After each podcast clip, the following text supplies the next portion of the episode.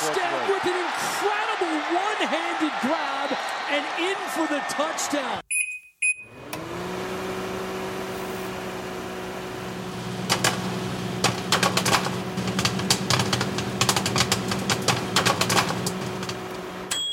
Så er vi i gang, og det er Jesper Horsted så også.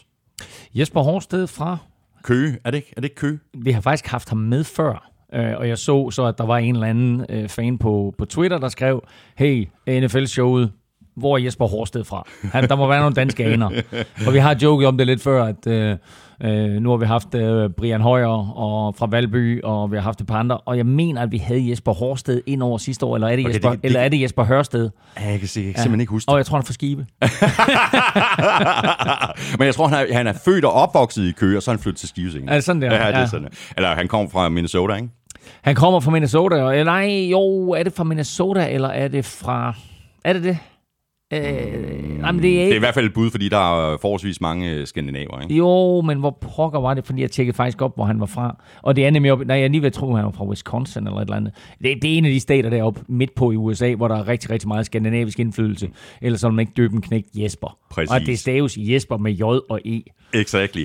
Nå, men velkommen til NFL-showet. Som alle kan høre, så har vi researchet den her udsendelse helt i bund, og vi er helt på det rene med stort set alt det, vi skal tale om. Ja, ja, og jeg glæder mig til at gennemgå AFC-halvdelen i dag. Godt. Du har ørerne i NFL-showet, der er produceret af Kvartrup Media og optaget live on tape i samarbejde med Tafel. Og så har vi faktisk Manscaped med os i dag som spritny partner, og hvis du har lyttet til amerikanske podcast det seneste års tid, så er der en rimelig god chance for, at du ved, hvad det handler om. Vi skal et smut ned under bæltestedet lidt senere i udsendelsen. Du får lige tilbuddet her med det samme, som du kan benytte dig af, hvis dine kronjuveler trænger til en kærlig omgang. Lige nu der får du nemlig 20% i rabat og gratis levering på manscaped.com, hvis du bruger koden NFL-showet. Mere Manscaped og mere om deres Performance Package 4.0 senere i den her udsendelse, hvor vi har det samme fokus på NFC, som vi havde på AFC i sidste uge. Vi tager igen udgangspunkt i vores forudsigelse fra juni og ser, om der er sket et eller andet, der har rykket ved vores billede af divisionerne fra dengang til nu. Og derudover så forsøger vi at pinpointe de enkelte holds vigtigste nye tilføjelser. Det kan være enten en rookie, en rutineret spiller eller en træner. Du ved, hvor du finder os. Det er alle de sædvanlige steder, plus på Danmarks største og bedste fodboldsite, gulslyd.dk, og selvfølgelig også på nflshow.dk, hvor du i øvrigt finder 2 links, som du kunne overveje at trykke på, hvis du godt kunne tænke dig at støtte os. Dels kan du trykke på linket til shoppen, hvor du kan købe lidt af vores merchandise, og lige ved siden af det link, der ligger linket til tier.dk, hvor du kan støtte os med et valgfrit beløb, hver gang vi uploader en ny episode. Det er der lige nu 682, der gør. Tusind tak til hver en af jer. I har alle sammen chancen for at vinde en kæmpe kasse med taffelchips, når vi trækker lod sådan cirka midtvejs i udsendelsen. Tak fordi du downloader og lytter og bruger lidt af din tid sammen med os. Jeg hedder Thomas Kvartrup, og her kommer min medvært.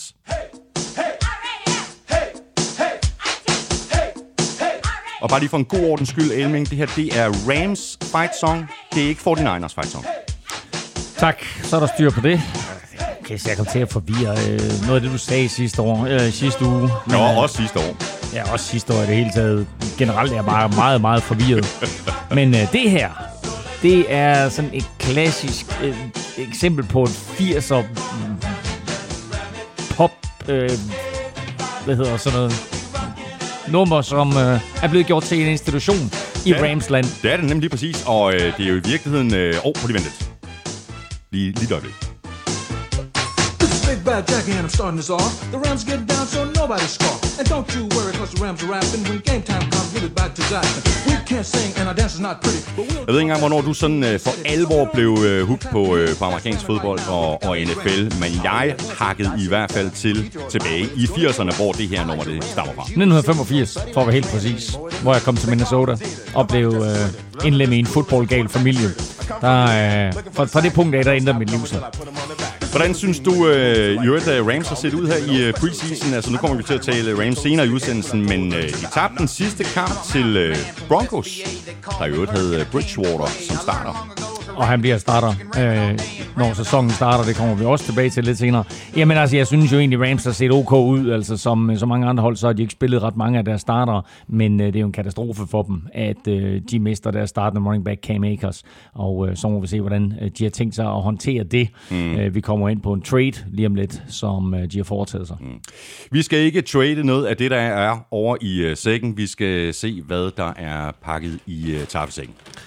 Og det her, det er jo vores næstsidste udsendelse, inden sæsonen går i gang. Og vi lægger simpelthen benhårdt ud med en chili banase og en chili cheese rings. Så har vi klassikerne på plads. Sådan der, ikke? Og så går vi så... jeg skal snart ned og cykle nogle høje bjerge i Frankrig. Så dejligt, at der også lige er nogle linsechips. Ja, så du det der billede, som Søren Armstrong postede på Twitter, da han var ude og gå den her mammutmarch på 100 kilometer? Så postede han et billede af en pose linsechips. Mm. Og der tænkte jeg bare, nej, Armstrong, du bliver taget i dopingkontrollen. Ja. Det er lige på kanten. Ja, altså hvis man både går og spiser linsechips, så bliver man tynd. Mega tynd. Nå, så kommer der en pose hernede, som jeg ikke rigtig genkender. Den er lilla med sådan lidt orange på. Ja, den er spritny. Den kommer faktisk først i butikkerne i den her uge. Det er en nyhed. Og så vidt jeg har forstået på MVP, Christina fra Tafel, så kommer den faktisk først kun i Bilka, og derefter kommer den lige ud i nogle af de andre større butikker, som Føtex og Kvickly og sådan noget. Og sådan er det i virkeligheden med mange af de her sådan lidt specielle typer chips, som vi sidder og spiser her i udsendelsen. Dem kan man ikke sådan normalt finde i den lokale brus, eller den. Der skal man i en af de større kæder. Og jeg har stadigvæk ikke fortalt, hvad der er i den her lille pose. Det er nemlig en lille pose, det er en nøddepose, og det er honningristet mandelmix. Præcis. Prøv lige at åbne den. Vi åbner. Har du smagt den? Jeg startede i går. Jeg må bare sige, at den pose, den er væk. Sådan der. Nu smager vi her. Den store smagstest. Altså, jeg elsker jo honningristede peanuts. Så honningristede mandler, det er næsten... Ej, det er virkelig gode. Au.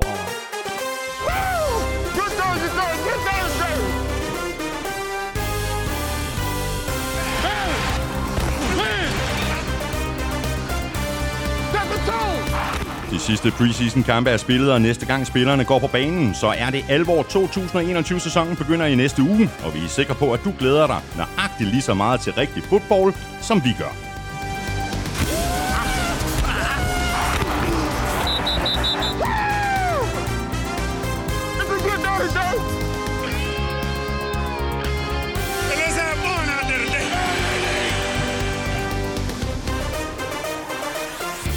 Rams har hentet Sony Michel i Patriots, Jets har fisket Shaq Lawson fra Texans, og Raiders har hentet Denzel Perryman i Carolina.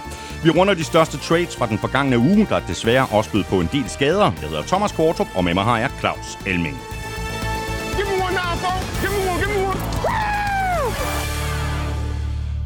På en skala fra 1 til 10, seriøst, synes du ikke, de er gode? De er... Sygt gode! De er sygt gode. Jeg har den her. De er sygt gode. Det er de faktisk. Det smager virkelig godt. Elming, før vi dykker ned i trades og skader, så lægger vi lige ud med, fuldstændig ligesom vi gjorde det i sidste uge, at tage en omgang rapid fire på preseason-kampene. Og det er jo så de sidste preseason-kampe i år, altså uge 3 i preseason. Vi lægger ud med Bills, der gav Packers et æg 19-0. Det interessante ved de her preseason uge 3-kampe er egentlig den forskellige tilgang, som de mange trænere havde til kampene. Husk, før i tiden, bortset fra sidste år, hvor alt jo blev aflyst, men der har man haft 4 preseason-kampe. Og der var det meget sådan noget med, at i de første 2, der spillede starterne sporadisk, så fik man ligesom første angrebet og første forsvaret at se i spil uge 3, og så i spil uge 4, der var der nærmest ingen starter på banen. Der var det udelukkende spørgsmål om, hvem skal klare kortet, hvem skal forblive på holdet, hvad for nogle af de her marginale spillere skal vi lige se i aktion, inden vi beslutter os for, hvordan truppen skal se ud. Og der var der lidt tvivl om, eller forskellig tilgang til, hvordan den her spil uge 3 skulle håndteres. Nogle de kom ud med deres førsteholdstrupper, andre havde ikke en eneste starter på banen. Så der var sådan lidt en forskel i, hvordan headcoachene på de forskellige klubber, de betragtede og behandlede den her spil uge 3. Og det er jo endnu en god grund til, hvorfor man lige skal tage de her resultater med et gran salt. Ja, altså, og man kan seriøst ikke bruge de her preseason-kampe til ret meget. I hvert fald ikke i forhold til resultaterne, men i forhold til de enkelte spillers præstationer, så kan man selvfølgelig. Nå, men det er klart. Du kan se nogle enkelte spillere, men der er jo også altså, der er jo spillere, dygtige spillere, førsteholdsspillere, som spiller mod andenholds- og tredjeholdsspillere. Ja, ja. Og så vil de selvfølgelig også performe lidt bedre. Men altså, hvis vi kigger på kampen som helhed, så bringer du den her på banen med Bills, som tæver Packers 19-0. Jeg vil sige, Packers var uden Aaron Rodgers og var uden flere af de store stjerner. Bills kommer ind med førsteholdet og viser jo sådan set der i første halvleg, hvordan de gerne vil spille offensiv fodbold. De løber ikke bolden en eneste gang i første kvartal. Josh Allen, han spiller 3 serier, kaster 2 touchdowns, virker helt suveræn, så Bills de er klar til, at den regular season går i gang. Ja. Så har vi Ravens, der vandt med 37-3 over Washington Football Team. Den sejr, den kom som en pris. Ja, det må man sige. Altså, lidt en katastrofe for Ravens. Altså, de vinder deres 20. kamp i træk i preseason sammenhæng, så John Harbaugh går op i det her. Han er blevet bebrejdet lidt, at han spillede J.K. Dobbins, fordi han bliver skadet, runningbacken, i den her kamp, bliver knæskadet, er ude for sæsonen. Katastrofe for Ravens, at det sker. De spiller alle deres starter i første serie der mod Washington, og Lamar Jackson får godt nok sin preseason debut, men altså, det kommer til at koste dem J.K. Dobbins. Ja. Bears, de slog Titans med 27-24, og alles øjne er selvfølgelig rettet mod Justin Fields. Er der Fields-feber i Chicago, men måske også, apropos Jesper Horsted, så er der Horsted-hype, fordi tight end Jesper Horsted, han greb 5 bolde for 104 yards og 3 touchdowns. 1 touchdown fra Fields, og så 2 fra Nick Foles, og så må vi se, om The Red Rifle, han også stiller skarp på Horsted der i spil uge 1. Der vil Buccaneers, de slog Texans med 23-16. Ja, Tom Brady spillede så godt ud, kastede 2 touchdowns, eller for i hvert fald sit hold til 2 touchdowns. Vi kommer til at tale mere om rookie Joe Tryon senere, men den her nye pass rusher, som Bucs har fået ind, slutter altså preseason af med manerer. 1 sack, 1 tackle for loss, 2 quarterback hits, 5 tacklinger og 1 forced fumble på en halvleg. Det er okay. Ja, så er man ligesom i gang. Ja. Ja. 17-12 endte kampen mellem Broncos og Rams, og det var altså med Bridgewater, som starter. Og han så godt ud. Han er, siden vi var her sidst, hvor vi talte om, bliver det Drew Lock eller bliver det Teddy Bridgewater. De startede jo en preseason-kamp hver dag i spil uge 1 og spil uge 2, og Bridgewater gjorde det altså så godt og har vist så meget til træning, og er nok sikkerheden, som vi har talt om hos Broncos, ja. I stedet for den her, hvad skal vi kalde det, gunslinger-type, som Drew Lock han mere er, så er det et sikkert kort at spille med Teddy Bridgewater, og han gjorde det rigtig, rigtig fint i den her kamp mod Rams.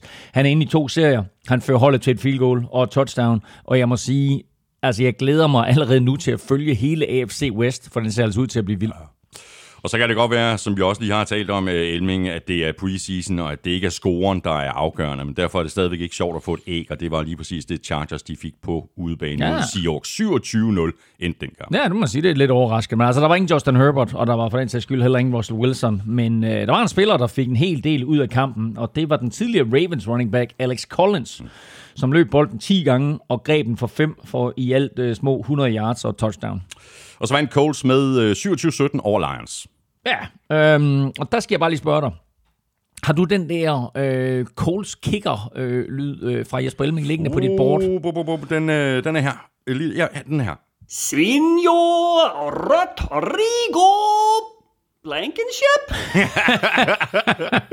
Fordi senor Rodrigo Blankenship med det smukkeste navn og de grimmeste briller, han gjorde kort proces i træningslejren, hvor han udkæmpede de andre kickere, som Coles nu havde hævet ind. Og i weekenden, der var han suveræn i sejren over Lions, ramt på 4 ud af 4 field goals. Sådan der, så fik vi lige en anledning til at køre den af bordet. Og så lige en sidenote her, det var, at Sam Ehlinger, den her rookie quarterback, de har hævet ind, er skadet, bliver skadet i den her kamp. Så nu står Colts altså med en situation, der hedder Carson Wentz, måske klar til spil uge 1, og ellers så bliver det altså Jacob Eason, der starter.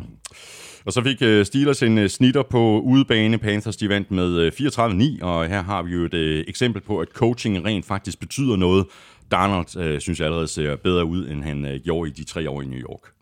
Igen, man skal ikke lægge for meget i preseason, men ja, han så skarp ud, Sam Darnold. Han missede et par kast ind over midten, men jeg synes, at han var beslutsom. Og så godt ud, virkede som en leder inde på banen, ramt på, eller kastet for 162 yards og 2 touchdowns. Begge i øvrigt til rookie, Terrace Marshall. Angrebet så godt ud, og det var altså vel at mærke uden Christian McCaffrey. Eagles og Jets, de spillede uafgjort 31-31, og spørgsmålet er, Elming, hvordan vi læser quarterback-situationen i Philadelphia? Jeg kan ikke læse den, fordi det er noget af det mest interessante, som kommer til at ske hen over den næste halvanden uge, det er, hvem kommer til at starte for Philadelphia Eagles. Altså Joe Flacco, Jalen Hurts spillede ikke igen. Joe Flacco kastede 2 touchdowns, begge 2 på over 40 yards. Jeg synes, han så skarp ud. Han løb sikkert bolden et par gange til første down. Han lignede noget af det der, vi så fra Ravens i gamle dage. Og så out of freaking nowhere, så trader de sig til Gardner Minshew. Exactly. Og Hurts er stadigvæk ikke udnævnt til starter, så altså er det Flacco? Er det Minshew? Er det Hurts? Vi aner det ikke. Nej, det gør vi ikke. Chiefs, de vandt med 28-25 over Vikings, der stadigvæk ikke rigtig har fundet sådan det rigtige gear på angrebet. Kan man ikke godt sige det? Nå, altså Vikings har ikke, jeg vil sige, Patrick Mahomes og Chiefs, de har, fordi Mahomes, han kommer ind, rammer på, var det 8 ud af 9 for 117 yards og 2 touchdowns, spiller 2 serier, bum bum, ikke? Altså det ene, en fantastisk bombe til Tyreek Hill, som brænder sin tidligere holdkammerat på Short Breland. Breland burde ellers nok vide fra et utal af træninger sammen med Tyreek Hill, at han er hurtig, men Tyreek Hill, han sætter bare turboen til, og det er så vildt at se. Det her, det er topatleter alle sammen, ikke? De løber alle sammen skidestærkt, og Tyreek Hill, han lægger bare afstand, altså, og så har Mahomes jo armen til at finde ham, så et vanvittigt flot touchdown af de to. Vikings, som du siger, ikke en super god preseason her. Kirk Cousins ender spiller det meste af første halvleg, fører kun Vikings til 3 point. Vikings første hold har i de her 3 preseason-kampe scoret 6 point, altså 2 field goals. Ja, det er ikke så forfærdeligt. Nej, det er så uden Dalvin Cook, og det er uden Justin Jefferson og så videre, så der er håb. Det er der selvfølgelig. Det er der for alle. Så fik Jaguars en sejr over Cowboys. Den kamp, den endte 34-14 til hjemmeholdet. Ja, og Trevor Lawrence så godt ud. Ikke bare så han godt ud, han spillede sin klart bedste kamp i de her 3 preseason-kampe. Ramte på 11 ud af 12 kast med 2 touchdowns. Der var en stribe lækre kast imellem, og masser af variation i spillet for ham. Og jeg synes, for første gang i den her preseason, der virkede han komfortabelt derinde. 34 point scoret af Jaguars er i øvrigt mest af dem i en preseason-kamp i 21 år. Sådan der. Dolphins... Velkommen, Mr. Trevor. Ja, præcis. Dolphins Bengals 29-26. Det er stadig meget begrænset, hvad vi har fået at se af Joe Burrow. Ja, og, altså, han har fået 3 plays i den her preseason, og det var de 3 plays, som han fik i lørdags eller i søndags imod Dolphins.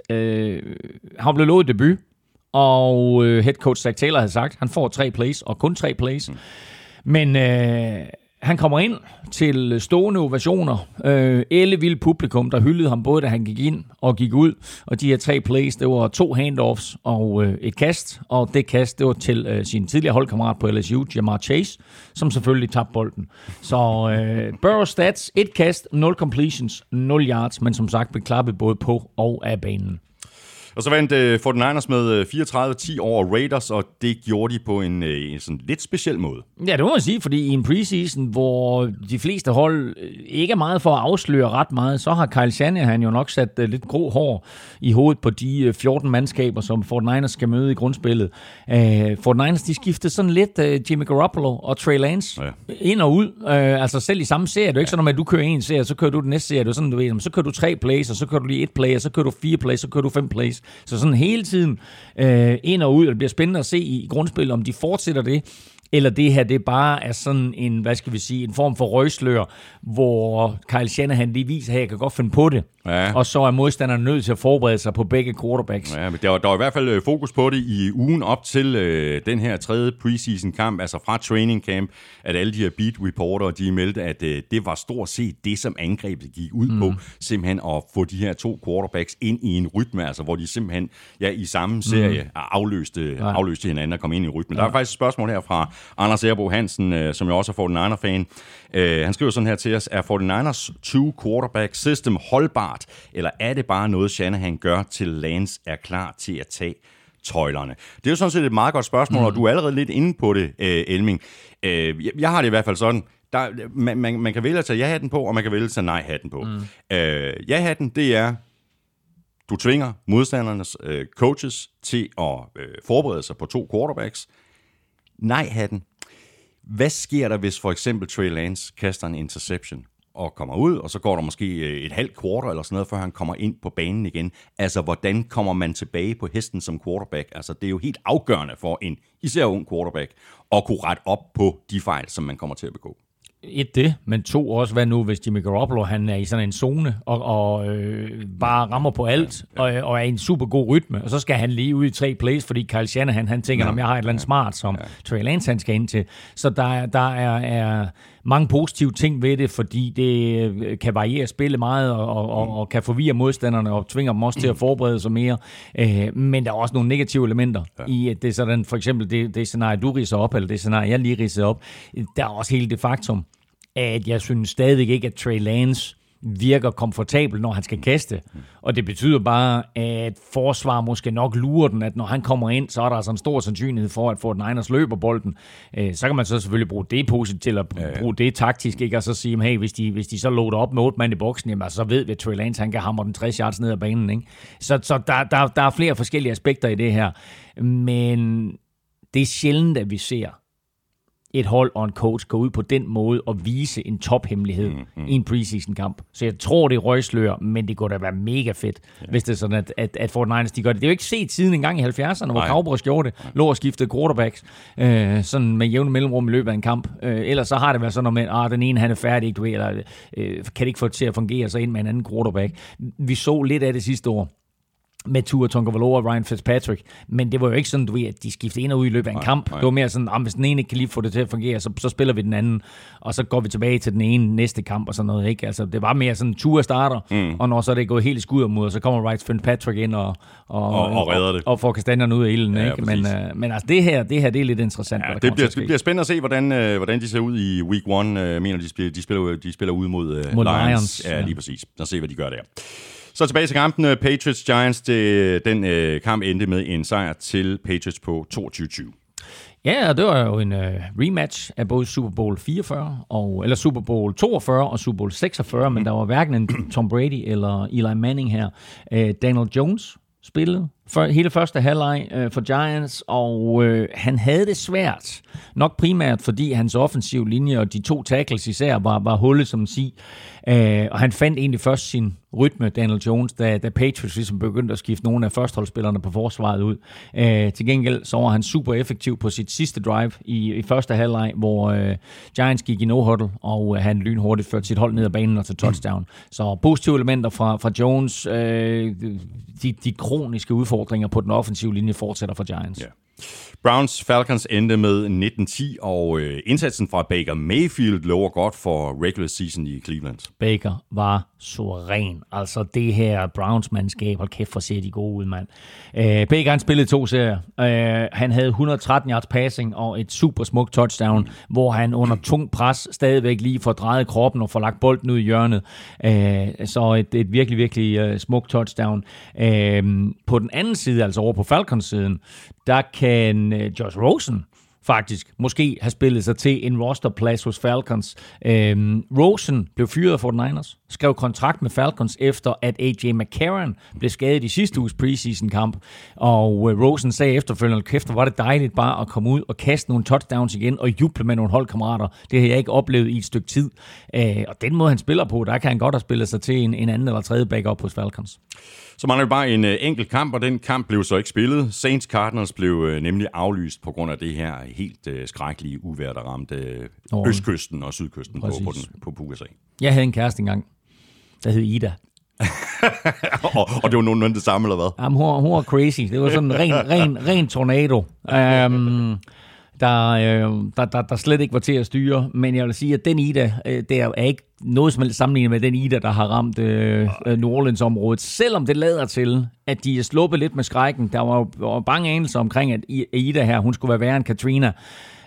Men det lader til, at selvom nogle af de billeder og videoer, man ser dernede fra, er helt forfærdelige, så er det ikke helt på samme niveau, som det var med Katrina dengang. Heldigvis. Der. Men kampen her mellem Cardinals og Saints blev først udsat, eller den blev faktisk fremskyndet, og så endte den så med at blive helt aflyst, og det betyder jo så, at Saints og Cardinals begge to kun har spillet 2 preseason-kampe. I det store billede betyder det ikke noget for de 2 mandskaber, men det betyder noget for en masse marginalspillere, som ikke har fået mulighed for at vise sig frem. Så den sidste chance her for lige at spille sig til en plads på holdet, ikke? Den smuttede altså. Så der er nogen, der ryger ud med badevandet her. Saints er i øvrigt fløjet til Dallas og træner på Dallas Cowboys træningsanlæg her, mens Ida hun herover. Det gode ved sådan en aflyst kamp, det er så, at der ikke er nogen spillere, der risikerer at blive skadet, og vi har desværre allerede fået mange skader her, før sæsonen er gået i gang, og vi har allerede nævnt J.K. Dobbins. Ja, og det er jo en katastrofe for Ravens, at J.K. Dobbins han udgår med en skade, er inde, løber et sweep ud til venstre side, og bliver egentlig bare taklet, men altså i den takling, der er der et uheldigt vrid, det på ingen måde med vilje af forsvarsspilleren, og man kan bare se, at det knæ der, det har det ikke godt, og meldingerne, det er et bustet korsbånd, og måske også et bustet ledbånd. J.K. Dobbins er allerede sat på injured reserve, og han er færdig for sæsonen. Kæmpe slag for det her Ravens-angreb, som vi jo ved er så super gode til at løbe bolden, og der har han altså været en stor faktor. De havde jo det her trehovedet monster for bare 2 år siden, ikke, med Mark Ingram og J.K. Dobbins og Gus Bradley. Nu er Gus Bradley startende running back, og det skal så lige siges, at de har altså også et par andre unge drenge, som nok skal kunne gøre det fint, men det er selvfølgelig ikke en J.K. Dobbins, men vi kommer til at se en hel del til Tyson Williams, som var på klubbens practice squad sidste år, havde enkelte kampe for Ravens, men primært var på practice squad, og så også Justice Hill. Og så er der snak om, Todd Gurley har jo besøgt dem, så måske får vi Todd Gurley at se, og måske et lille comeback til Peter Korsmeds legendariske hit. Og også Duke Johnson har jeg hørt lidt rygter om, men altså nu må vi se, hvor det ender. Ja. Så, men, og Duke Johnson, kan man sige, han minder måske lidt mere om J.K. Dobbins, fordi han også er god til at gribe bolden og så videre, men det er en vigtig spiller, de mister her.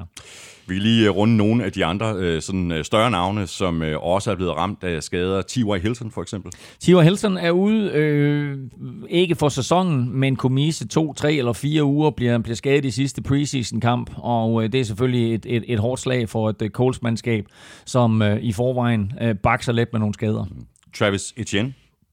Travis Etienne gør ondt. Han er overserød på injured reserve og er færdig for resten af sæsonen.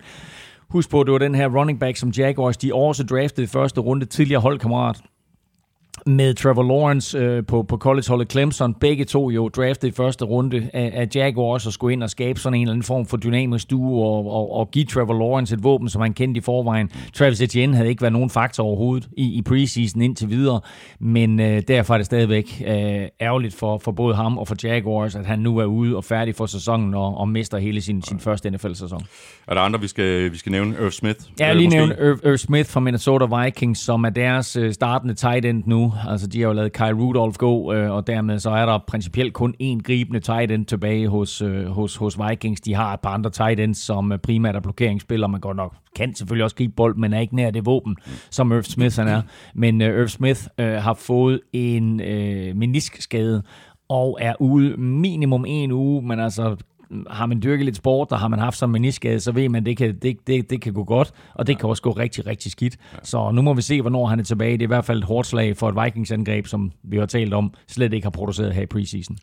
Og nu er det jo ved at være et godt stykke tid siden efterhånden, at Rams mistede Cam Akers for sæsonen. Nu har Rams så tradet sig til et forstærkning på positionen. De har nemlig hentet Sony Michel i New England, og Sean McVay ved jo, hvad Sony Michel kan, fordi det viste han jo i Super Bowl, hvor Rams tabte til Patriots. Ja, præcis, og hvor Sony Michel jo scorede. Det var den her lavt scorende affære, og jo scorede kampens eneste touchdown. Ja. Var det ikke 13-3, der endte den Super Bowl der? Så han scorede kampens eneste touchdown efter det lange kast, eller catch af Gronkowski ned til 1-yard-linjen.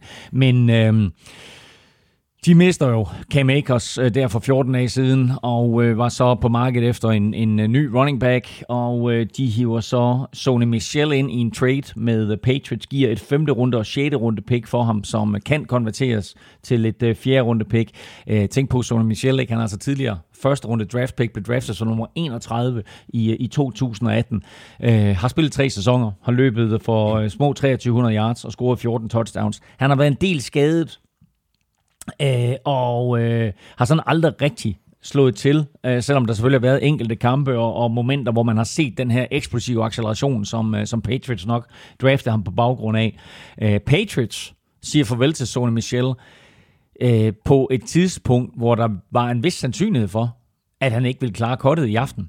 Vi skal lægge mærke til, at de sidste spillere bliver kottet i nat kl. 22. Der skal trupperne ned på 53 mand. Der var altså en vis sandsynlighed for, at han ikke ville have klaret det kort. Patriots har som sædvanligt bare en stribe running backs, og derfor så undrer det også, nu kan man undre sig over, at de overhovedet draftede en running back i første runde i sin tid, fordi de er så gode til på en eller anden måde bare at skaffe running backs fra out of nowhere, og kører jo også en tilgang til det, hvor de siger, at vi er sådan set lidt ligeglade med, om en running back har 1000 yards på sæsonen, bare vi har 2000 yards som helhed, og de har altså måske fundet et lille guldkorn i Demontre Stevenson, som er den spiller overhovedet i den her preseason, der har haft flest yards. Han har flest yards, han har scoret flest touchdowns, han har flest yards per carry, altså der er sådan 4 forskellige statistikker, som han fører af alle spillere i hele preseason.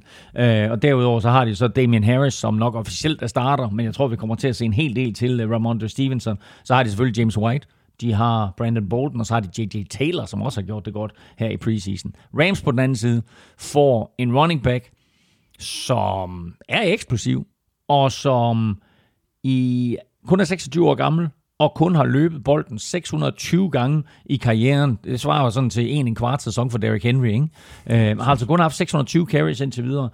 Plus han er billig, fordi han stadigvæk er på sin rookie-kontrakt. Så jeg tror, det er sådan lidt en win-win for begge parter lige nu. Alle 3 parter for en sags skyld. Og så kan vi lige nævne et par andre trades her fra den seneste uge. I sidste uge, der talte vi om, at Jets, de havde mistet Carl Lawson for sæsonen. Nu har Robert Saleh og company så forsøgt at lappe det hul med defensive end Shaq Lawson, der kommer til fra Texans, der til gengæld har fået et 6. rundevalg i næste års draft-retur. Det synes jeg faktisk virker temmelig billigt.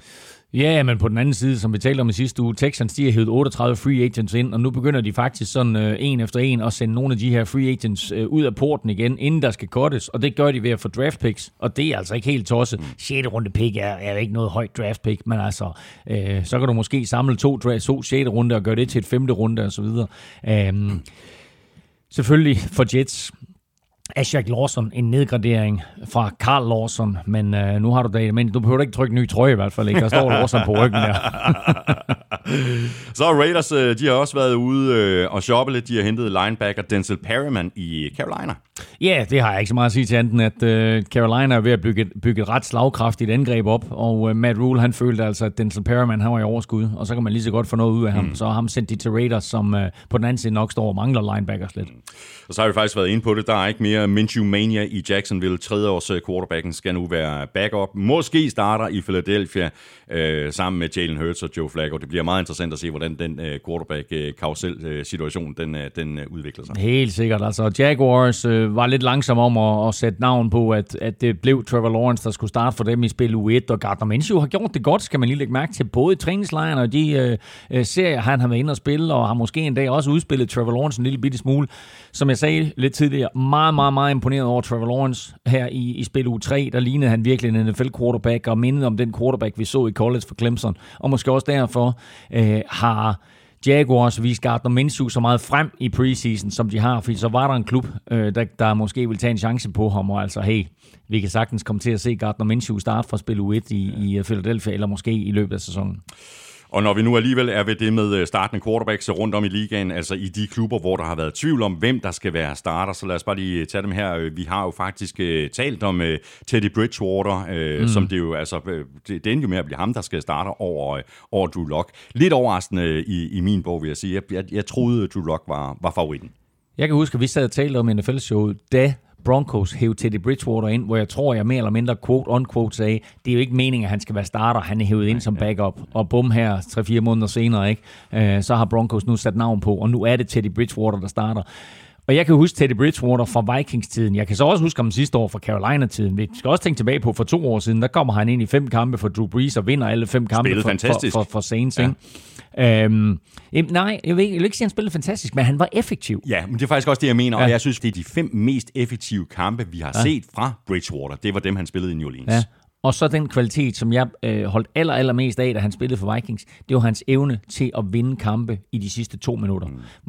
Var stillingen tæt, og fik Vikings bolden, så vidste du, at Teddy Bridgewater fik dem i en position, hvor de kunne vinde kampen. Nogle gange lykkedes det, nogle gange gjorde det ikke, men han var suveræn i sådan en 2-minute drill. Det var der ikke så meget behov for i Carolina sidste år, fordi Carolina som hold var for dårlige.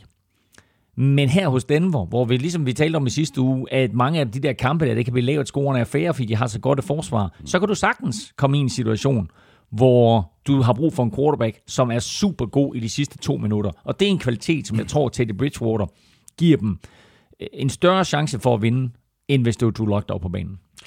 Og Bridgewater har som sagt spillet i New Orleans, og nu er det altså officielt. Det bliver Jameis Winston og ikke Taysom Hill, der bliver den nye startende quarterback i New Orleans. Ja, så må man leve med de fejl, som Jameis Winston han begår, men efter at have set de 2 i preseason, så er der ikke nogen tvivl, fordi Jameis Winston bare ligner en NFL-quarterback, og det gør Taysom Hill ikke. Altså hvis der er en, som kunne få noget positivt og sjovt ud af Taysom Hill, så er det selvfølgelig head coach Sean Payton, men altså du kan ikke gøre det over 17 kampe, og derfor så synes jeg, at den her situation, vi har nu, som minder meget om sidste år, ikke, hvor du har Drew Brees, og så kan du sætte Taysom Hill ind til at være sådan en gimmick-spiller, den kommer til at fungere.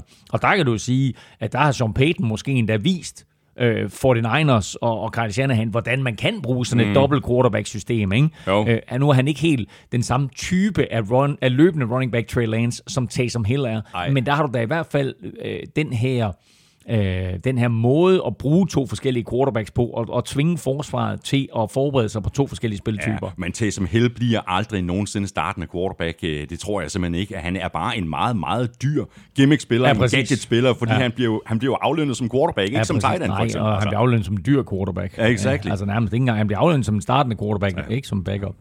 Så kan vi lige runde en kontraktforlængelse. Vikings GM Rick Spielman havde lige den store tegndreng fremme. Safety Harrison Smith har nemlig skrevet under på en 4-årig kontrakt til den nette sum af 64 millioner. Er du glad, Elming? Jeg er rigtig, rigtig glad, fordi som vi også kommer ind på lidt senere, så er Harrison Smith den konstante faktor på et forsvar, som har fået rigtig mange nye ansigter ind til den kommende sæson, og han bliver den næst højst betalte safety i ligaen. Man kan sige, at han den højst betalte rene safety, fordi det ved jeg sgu ikke. Altså ham og Jamal Adams, det er jo egentlig meget identisk den måde, de spiller på. De er safeties af position, men ligger jo og leger sådan lidt semi-linebacker også begge to, men altså de har begge to nu fået kæmpe kontrakter. Og Jamal Adams selvfølgelig lidt højere end Harrison Smith. Og så har vi jo talt roster cuts de seneste par uger. Hjalte overlevede i første omgang cuttet fra 90 til 85, og i sidste uge, der overlevede han også cuttet ned til 80. Nu bliver det alvor, sådan rigtigt for alvor, både for Hjalte og for rigtig mange andre spillere. Nu skal det store cut nemlig foretages. Nu skal vi helt ned på 53 spillere, og det sker i nat dansk tid. Det sker kl. 22 dansk tid. Der skal alle de her cuttede spillere være offentliggjort og sendt ind til NFL, og så er trupperne nede på 53 mand, og så går der 24 timer. Hvor alle andre hold kan lægge billet ind via det, der hedder waiver wire, på de her cuttede spillere. Og når så de 24 timer er gået, så kan man så begynde at samle spillere op til sin practice squad. Hjalte har klaret cuttet af 2 ombæringer her. Vi håber selvfølgelig på, at han også klarer det i nat. Der er en vis sandsynlighed for, at han bliver cuttet, og der er også en lille ekstra udfordring i, at Texans beholder det er Sean Watson. De cutter ham naturligvis ikke. Og det betyder nok, at, sådan, at de kommer til at beholde 4 quarterbacks i truppen. De fleste vil kun beholde 3, men de kommer til at beholde 4. Det vil sige, at der er en ekstra spiller, der skal skæres fra. Og det kunne altså godt betyde, at den der ekstra spiller der, det bliver Hjalte. Når det så er sagt, jamen altså, så kan han blive cuttet, og så kan han blive samlet op. Enten i nat af et andet hold via waiver wire, eller komme tilbage på Texans practice squad. Skal vi lige nævne nogle af de største navne, der allerede er blevet cuttet? Vi lavede også en lille liste i sidste uge. Ja, og altså... som sagt, deadline er kl. 22 nat, men mange hold har allerede sat navn på, hvem de er, de skiller sig af med, er allerede nede på 53 mand, og det er måske nok sådan for at gøre 100% klar, og også måske for at give de her unge spillere mulighed for at finde en anden klub. Den største overraskelse af alle spillere, der blev cuttet, er naturligvis Lamar Jackson. Altså Jets cornerback. Det andet havde været lidt sjovt. Så er der blevet kortet et par ret interessante offensive linemen rundt omkring. De to største, synes jeg, er Matt Skura, som er blevet kortet fra Dolphins, og så Bills, der har kortet Forrest Lamp. Titans lod lidt overraskende pas. Rusher og linebacker John Simon gå, og det samme gjorde Chiefs med Taco Charlton. Ugens fantasy-chok kom fra Panthers, der kicker Joey Sly. Han har lavet 54 ud af 68 field goals i de sidste to sæsoner, og Panthers har da givet ham chancen mindst et par gange for at slå rekorden der på 64 yards for det længste field goal i NFL-historien. Men han mistede altså 3 ud af 8 spark her i preseason, og det kostede ham jobbet. Så i stedet får Ryan Santoso jobbet som Panthers kicker. Han har ikke spillet fodbold, siden han gik på University of Minnesota i 2015. Craziness. Ja. Hvad siger du, han hedder? Ryan Santoso. Ryan Santoso. Det er et meget fedt navn. Ring til Jesper. Ja, lige præcis. Det var lige præcis. Ryan Santoso.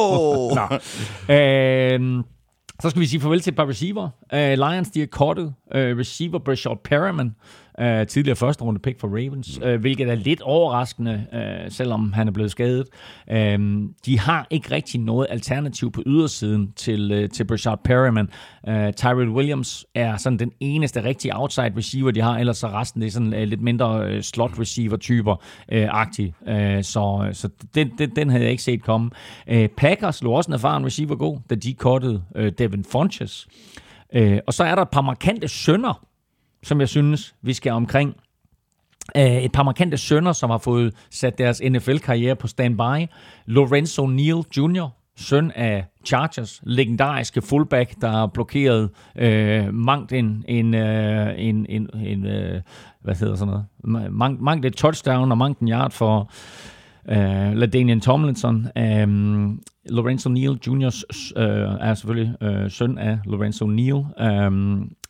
Eagles cuttede Elijah Holyfield, der er søn af bokseren Evander Holyfield.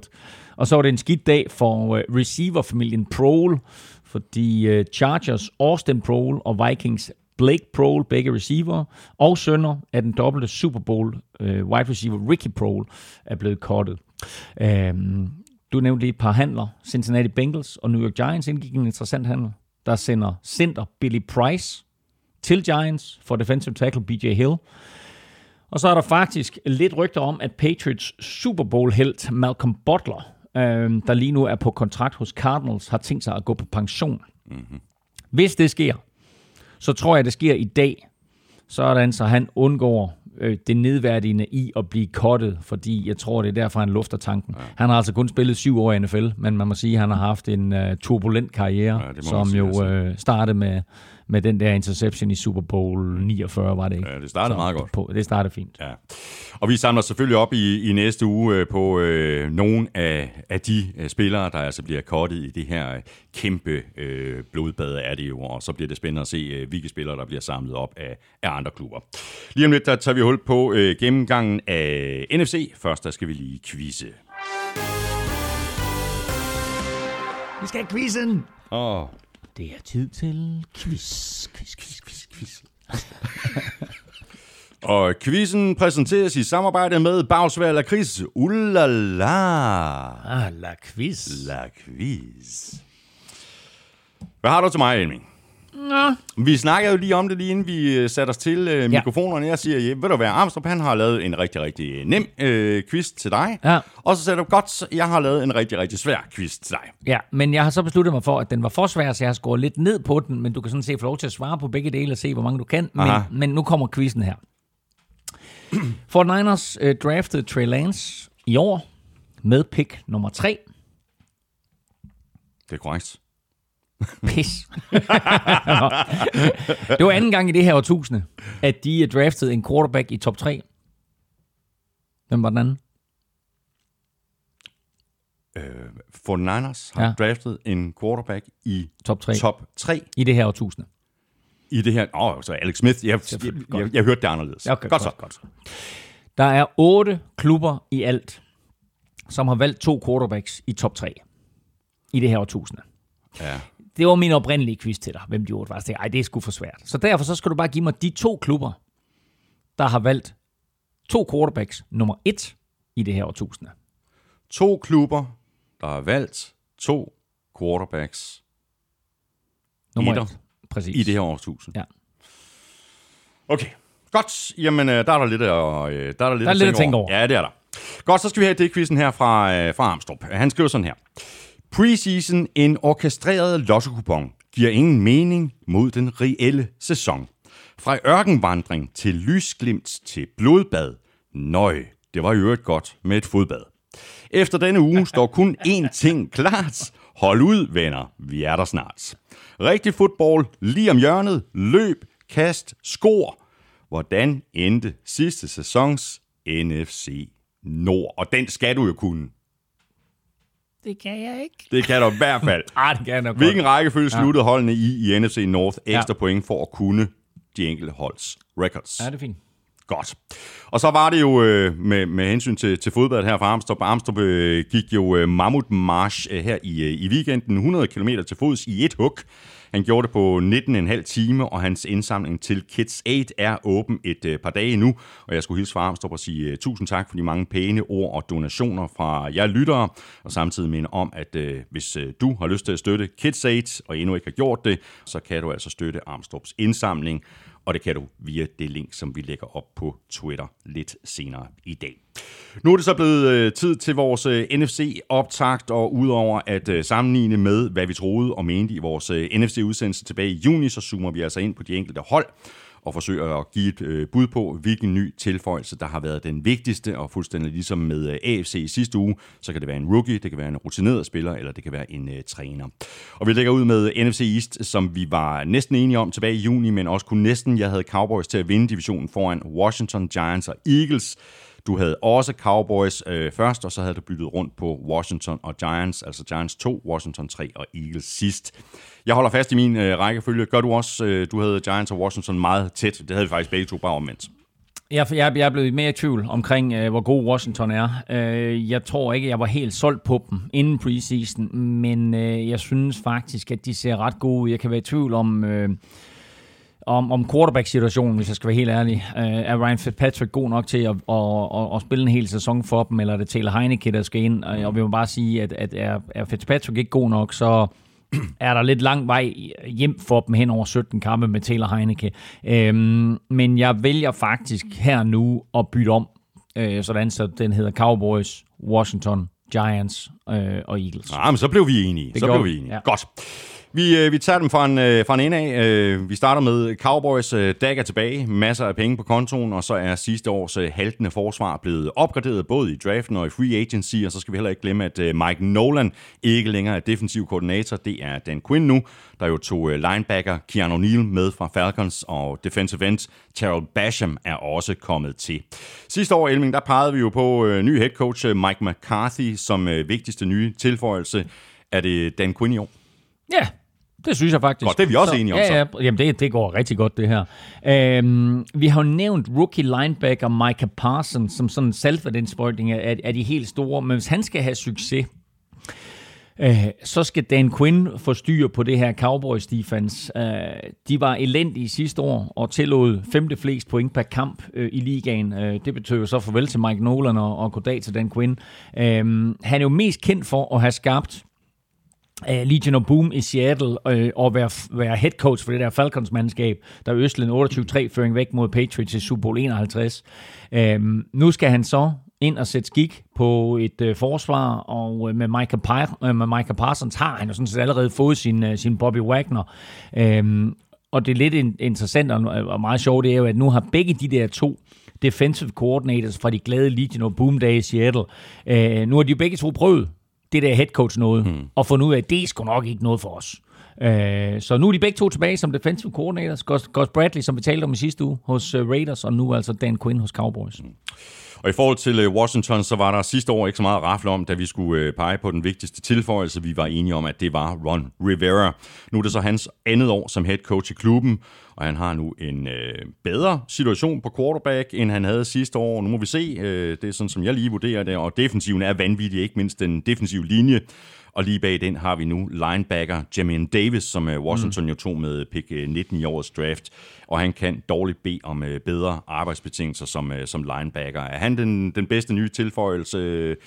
Hvordan ser du på det, Jamin Davis? Han bliver i hvert fald sådan en oprydder-type, fordi han kommer til at stå bag den bedste defensive linje i NFL. Så der er ikke, altså, man kan sige det på en måde, han får ikke mange offensive linemen i hovedet, Jamin Davis. Nej, det gør han ikke. Så han skal ind og lave de der tacklinger. Der burde der være sådan en rimelig fri bane til, hvem der nu har bolden. Udfordringen kan så blive, når han skal tilbage i opdækningen. Men altså, hvis du vil blive på den defensive side af bolden, så synes jeg jo, at cornerback William Jackson, den tredje, som de hentede hos Bengals, er en kæmpe tilføjelse. Måske den bedste corner på det frie marked her i free agency. Ham, eller Kyle Fuller, som vi talte om i sidste uge. Men det gør jo Washingtons forsvar ret komplet, med både pass rush og opdækning. Men jeg synes stadigvæk, som jeg var inde på lige før, at vi er nødt til at nævne Ryan Fitzpatrick som den vigtigste spiller. Der er kommet to vilde atleter til. Playmakers i form af Curtis Samuel, som er kommet til fra Panthers, hvor Ron Rivera jo kender ham fra. Så han så, hvad Curtis Samuel kan være og kan bringe til et offense, så han har hævet ham ind. Og så draftede de ham her, Dyami Brown, i tredje runde, og han har altså imponeret i træningslejren og i preseason. De to, de bliver eksplosive sammen, og de bliver eksplosive sammen med Scary Terry. Og når det så er sagt, så er de hele centreret omkring en gammel mand, som Panthers har hævet ind, fordi Ryan Fitzpatrick er nødt til at være Magic, hvis Washington de skal komme langt. Han får chancen for at starte, og det bliver jo nok sidste gang i karrieren, at han får det. Men er det i virkeligheden ikke første gang, at han rent faktisk får chancen for at starte som startende quarterback? Nej. Hvor angrebet er designet til ham? Nej, det gør han også for Buffalo Bills. Det er rigtigt, så var det han at være startende quarterback, altså, og var jo ret suverænt af et par sæsoner faktisk for Bills. Det er fuldstændig korrekt, men ellers har han været omvandrende backup. Yeah. Det har han været en stribe over her, og nu har han i hvert fald holdt omkring sig til måske at komme i slutspillet for første gang. Han har et vanvittigt stærkt forsvar, og så et angreb, der er godt nok, hvor han ikke behøver at være superstjerne, men bare skal bruge sin rutine, undgå fejl, og så levere bolde til nogle af de her playmakers, vi talte om før. Og så tror jeg altså, at Giants de får minus i regnskabet for 3 år i træk. Jeg er hverken solgt på Daniel Jones eller Joe Judge. De skal begge til at stemple ind sådan for 11 år i år, hvis de gerne vil have en fremtid i New York, hvor lunden er sådan lidt kortere end så mange andre steder i NFL. Saquon Barkley er tilbage. Lad os håbe, både for Giants og for ham selv, at han får en sæson fri for skader. Og på forsvaret, der har Giants fået nyt blod ind i draften med Azeez Ojulari på edge, og Aaron Robinson på corner, og på angrebet, der draftede de jo wide receiver Kadarius Toney i første runde. Vigtigste nye tilføjelse her, Elming, jeg er en lille bitte smule i tvivl. Ja, og man kan sige det på en måde, Kadarius Toney bliver også en interessant brik for det her angreb, fordi han er så alsidig, som han er. Altså, han bliver jo ikke kun receiver, han bliver også sådan, den her spiller, der skal løbe reverses og jet sweeps, og kan endda også kaste bolden. Så han bliver en vigtig brik. Han er, som jeg husker det, så er han faktisk sådan småskadet i øjeblikket. Jeg er ikke sikker på, at han bliver klar til at spille U1, men altså, nu er der jo halvanden uge. Noget, som vi glemte at nævne der i starten også, at det her det er usædvanligt også med, at preseason er slut nu, og så er der halvanden uge til den første kamp spilles, altså næste torsdag, 9 dage fra i dag, ikke? Så når du vågner op næste fredag, så er NFL-sæsonen i gang. Men for de fleste klubber, der er der jo 14 dage fra den sidste preseason-kamp, og til sæsonen går i gang. Det plejer der ikke at være. Men med hensyn til Giants, så vil jeg faktisk nævne en anden receiver, og det er Kenny Golladay. Jeg synes, Kenny Golladay, han har bevist, at han kan klare sig i NFL. Vi ved jo ikke med Kadarius Toney nu, om han kan klare sig i NFL. Og derfor så ser vi også nogle gange sådan nogle klubber som Rams og andre bruge høje draft picks på spillere, Seahawks med flere, bruge høje draft picks på spillere, som de ved kan klare sig, og har bevist, at de kan klare sig i NFL. Og nu får de altså 2 receiver ind her, Kadarius Toney, som endnu ikke har spillet i NFL-snap, og så Kenny Golladay, som godt nok har spillet i NFL, men har været meget skadet. Men når han var skadesfri, så var han altså en force for Lions, Og kan han komme tilbage på det niveau, han var på i 2019, så er det jo en super fed spiller, som de får ind til det her Giants-mandskab. Sidste år, der spillede han jo kun under halvdelen af kampene for Lions på grund af en skade.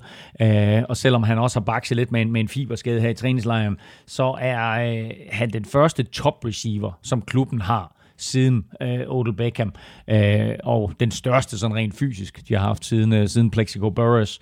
Man kan så sige, Evan Ingram, er han tight end, eller er han receiver? Altså officielt er han tight end, men det er også en stor dreng der at kaste det der. Men han er sådan en dejlig våben for Daniel Jones at have, og gøre godt med, fordi han griber bolden højt, han griber alle de bolde, der kommer i hans retning, og tit så vinder han jo de der en-mod-en situationer, som andre mindre receiver ikke kan gribe. Hans 2019-sæson, hvor han spillede alle 16 kampe for Lions, der greb han altså 65 bolde for 1200 yards og 11 touchdowns, det er det, som Giants har købt ind på.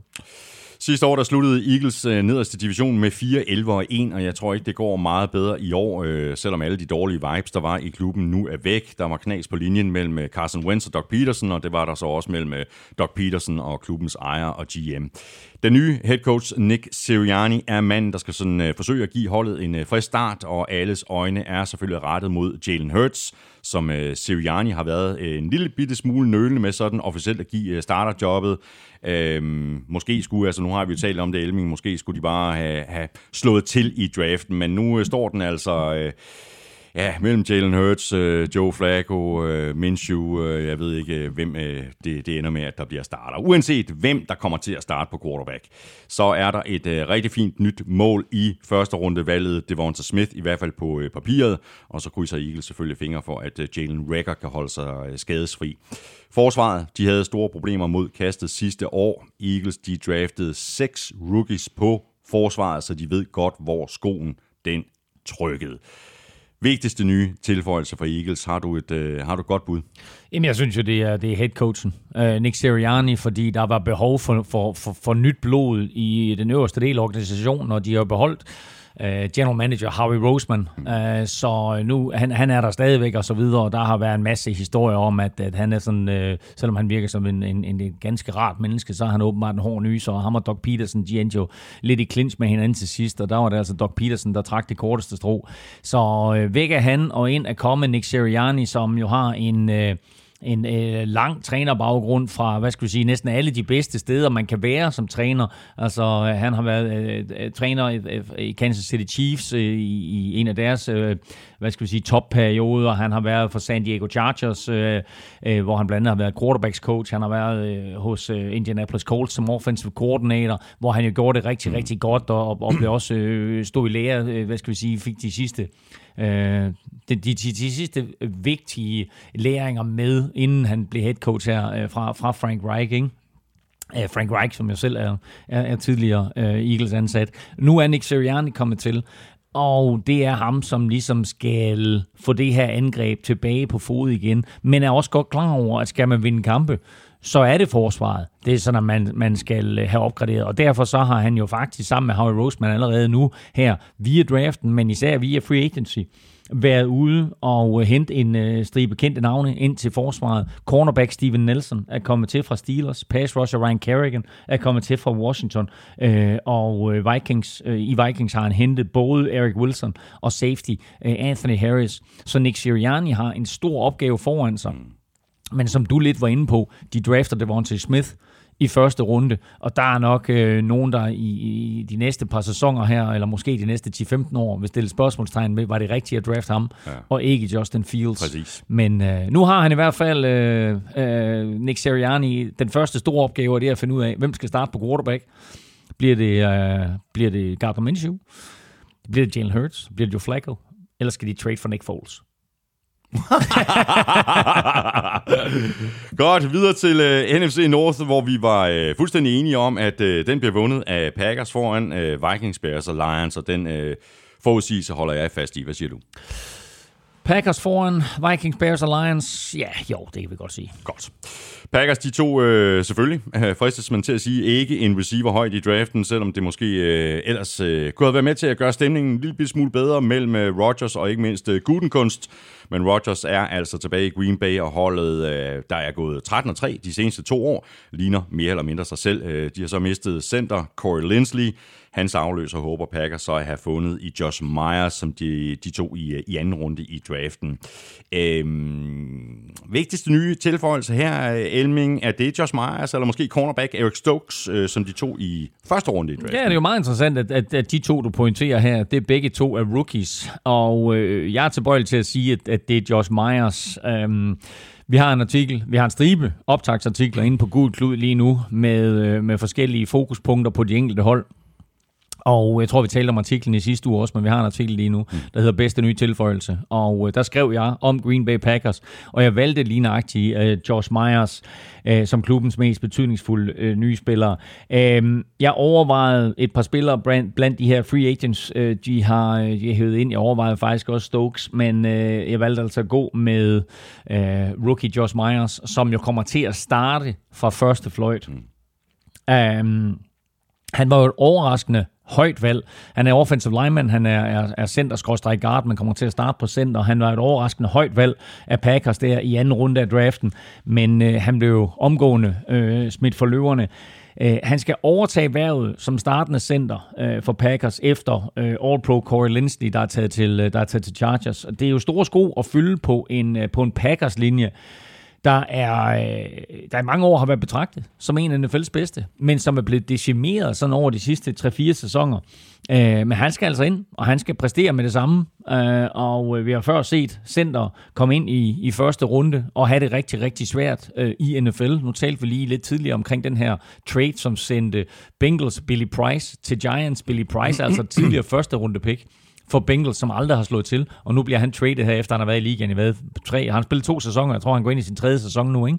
Så det er super, super svært at komme ind som ung spiller og skulle være center, og så skal du ind på et Packers-mandskab, som har vundet 13 kampe i træk de sidste 2 sæsoner, hvor han skal stå og styre hele den her linje her, og så have Aaron Rodgers bag sig. Det er en hård kost for en ung spiller, og han skal slå til, hvis Packers de skal have det her angreb op og ringe på samme niveau, som det har gjort de sidste par år. Så videre til Vikings, hvor vi jo sidste år ikke var i tvivl om, at den vigtigste nye tilføjelse var Justin Jefferson, og det sagde vi jo altså før, at vi så hans forrygende rookie-sæson, så der må vi sige, at vi ramte plet der, Elming. I år der har Rick Spielman så fået adresseret den offensive linje i draften, efter at have tradet tilbage i øvrigt. Christian Darrisaw med pick 23, og så nappede de Wyatt Davis i 3. runde, hvilket så var det pick, de samlede op, da de lavede tradet. Angrebet har jo ikke set sådan superduper ud her i preseason, sådan som vi også har talt om tidligere, Elming, men det skal nu nok komme til at fungere, det er jeg ret sikker på. Kirk Cousins, Justin Jefferson, Adam Thielen, Dalvin Cook, det er jo sådan set et meget fint udgangspunkt at have, og så har head coach Mike Zimmer så fået lidt guff ind på forsvaret, ikke mindst i de bagerste geleder, cornerback Bashard Breeland plus Patrick Peterson, og så er Mackenzie Alexander også vendt tilbage til Minnesota. Er der et eller andet sted her i secondaryen, at vi skal finde den vigtigste nye tilføjelse? Ja, det er det faktisk. Altså, jeg synes jo, at Patrick Peterson er en gigantisk tilføjelse af flere årsager. Vikings har nærmest totalt renoveret både den defensive linje og de bagerste geleder siden sidste år. De har hævet virkelig, virkelig mange free agents ind til forsvaret, og jeg kan især godt lide Dalvin Tomlinson, der kommer til fra Giants til den defensive linje, men jeg synes, at den måske vigtigste tilføjelse er Patrick Peterson. Hans erfaring er nok hans vigtigste kvalitet på nuværende tidspunkt, og den skal han så øges ud af til Vikings unge cornerbacks. Og kan Vikings samtidig få ham tilbage på sådan 90% af Fordums styrke, så er han jo stadigvæk en af ligaens bedste corners. Husk på, at Vikings head coach Mike Zimmer gjorde det samme med Terrence Newman, da han hævde Newman ind der i hans karrieres efterår, og gjorde ham både til starter og mentor. Newman spillede til han var 40 eller 41 eller noget i den retning, og Patrick Peterson er altså kun 31. Når man tænker på Patrick Peterson, tænker man, det er en gammel spiller, ikke? Han er altså kun 31. Så jeg tror, han har flere gode år i sig nu. På det andet hjørne, der kommer Breshad Breeland ind, som vi talte om lidt tidligere, der blev brændt af Tyreek Hill, men har været i Super Bowl trods alt de sidste 2 år med Chiefs. Så jeg tror, de to de kommer til at starte på corner for Vikings. Bears valgte jo at gå videre fra Mitchell Trubisky på quarterback, og de nappede så Justin Fields i draften på pick 11. Det kan vise sig at være et af årets helt store steals, hvis ikke det allerstørste. Nu må vi se, hvornår Fields får lov til at starte. Andy Dalton får fornøjelsen i uge 1, og som du også sagde i en af vores tidligere udsendelser, så er det mod Rams og Aaron Donald, og det er måske meget godt lige at se den kamp fra sidelinjen, og så lade Dalton tage de tæsk. Men der var ikke nogen tvivl om her, at det er Justin Fields, der er den vigtigste nye tilføjelse. Altså, hvis han kan leve op til alt det, han har vist indtil videre, så kan vi jo være vidne til en lynhurtig turnaround i Chicago. Han har spillet sindssygt godt i preseason, og nu spillede du det der klip der med Jesper Horsted tidligere, ikke? Altså, det var jo også efter, at Justin Fields, han laver magi.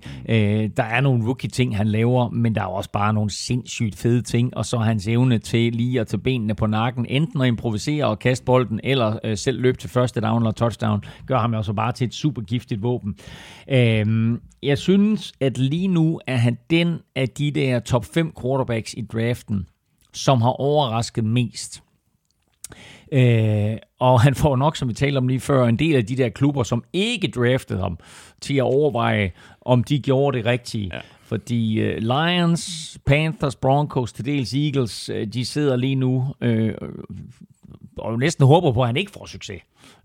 Fordi hvis han får den der succes, som det lader til, at han får, så vil de der spillere, som de to, enten det var cornerbacks eller receiver, eller hvad de nu er, offensive linemen, så vil de jo for altid blive sammenlignet med Justin Fields, og så man tænker, kæft mand, ikke? Altså franchise quarterback og så videre, vi fik en eller anden snottet corner, der var i 4 år, ikke? Han har spillet 17 serier, altså 17 drives i preseason, Justin Fields her, i sine 3 preseason-kampe. Han har ramt på 30 ud af 49 kast, 276 yards, kastet 2 touchdowns, løbet for 92 yards, og et enkelt touchdown ind. Giv ham en offensiv linje, og så kan han altså hurtigt blive kongen af NFC North. Altså når Aaron Rodgers han engang forlader Green Bay, så er Fields måske den bedste quarterback i NFC North. Nu kan det godt være, at jeg laver et par hurtige konklusioner her, men han har set godt ud, og der er fodboldhåb i Chicago, og hvem ved, måske får den dag Allen Robinson til at blive i klubben. Ja, det er faktisk en meget god pointe, fordi vi har jo talt om, at Allen Robinson rigtig, rigtig gerne vil væk næste år, altså efter 2021-sæsonen. Han tog lige en etårskontrakt her til, hvad var det, $18 million, eller et eller andet, så kan jeg godt lige spille det enkelt år mere i Chicago. Men nu kan det være, at han bliver hængende. Det er meget god pointe. Ja. Så har vi Lions, som jeg umiddelbart vurderer til at have et af de dårligste mandskaber i år i NFL. Det er nærmest kun Texans, jeg har mindre fidus til. Jeg tror, at Lions tager et skridt tilbage i år, både spilmæssigt og resultatmæssigt. Stafford er blevet erstattet af Jared Goff, Marvin Jones Jr. og Kenny Golladay er væk. For mig at se, der ligner det her sådan et lidt længere genopbygningsprojekt, som GM Brad Holmes og head coach Dan Campbell har kastet sig ud i. Men de har samlet draft picks til sig, Elming, og så håber de selvfølgelig, at Penei Sewell viser sig at være den spiller, de håbede, han ville være, da de tog ham i første runde. Og han er vel den vigtigste nye tilføjelse, eller hvad? Ja, det er han. Jeg vil sige det på den måde, at kigger man kun på 2021, så vil det være naturligt at sige, at quarterback Jared Goff er den vigtigste spiller. Og han er han er den vigtigste spiller for 2021, bare på grund af det faktum, at han er quarterback, og han ligesom skal være den her overgangsfigur. Jeg synes ikke, han er imponeret, og han er ikke løsningen på den lange bane, så derfor så går jeg netop med Penei Sewell, som gerne skulle være fundamentet for det her angreb i de næste 10 år.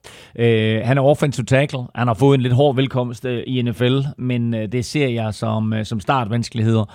Han er et monster og bliver vigtig for det her angreb, uanset hvem der skal løbe bolden, uanset hvem der skal kaste bolden.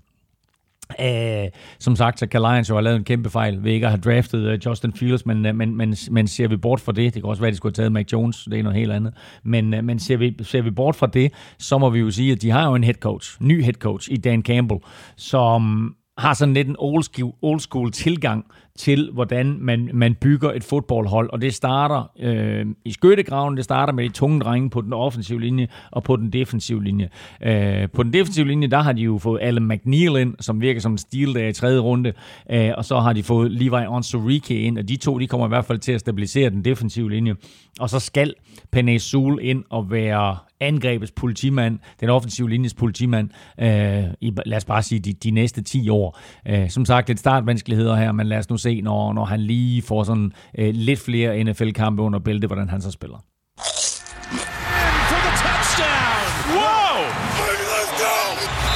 Ugens spiller præsenteres af Tafel. Og nu er vi halvvejs igennem NFC. Det betyder, at vi nu skal have trukket en heldig vinder af en kæmpe kasse med taffelchips, heriblandt vores egne chili, cheese og barbecue touchdown chips. Og dem, vi trækker lod iblandt, det er alle gode mennesker, der støtter os på tier.dk. Take it away, Claus Elming, fordi det er jo dig, der er. Lykkeskud ind. Jeg finder en her. Hvordan var det sidste år, der havde en eller anden af de ældre skytter, havde vi ikke det? En, der havde støttet os nærmest lige fra starten, ja. Trækker en her. Og det er sådan en semi. Ja, det er faktisk også halv gammelt. Det må man ikke sige. Jeg kan se, det er en kvinde. Det må man ikke sige. Men, jamen, det kan godt være, det er en ung kvinde. Har støttet siden 2019. Flot. Så det er fedt. Og det er Sanne. Det er bare sande. Jeg får siden her.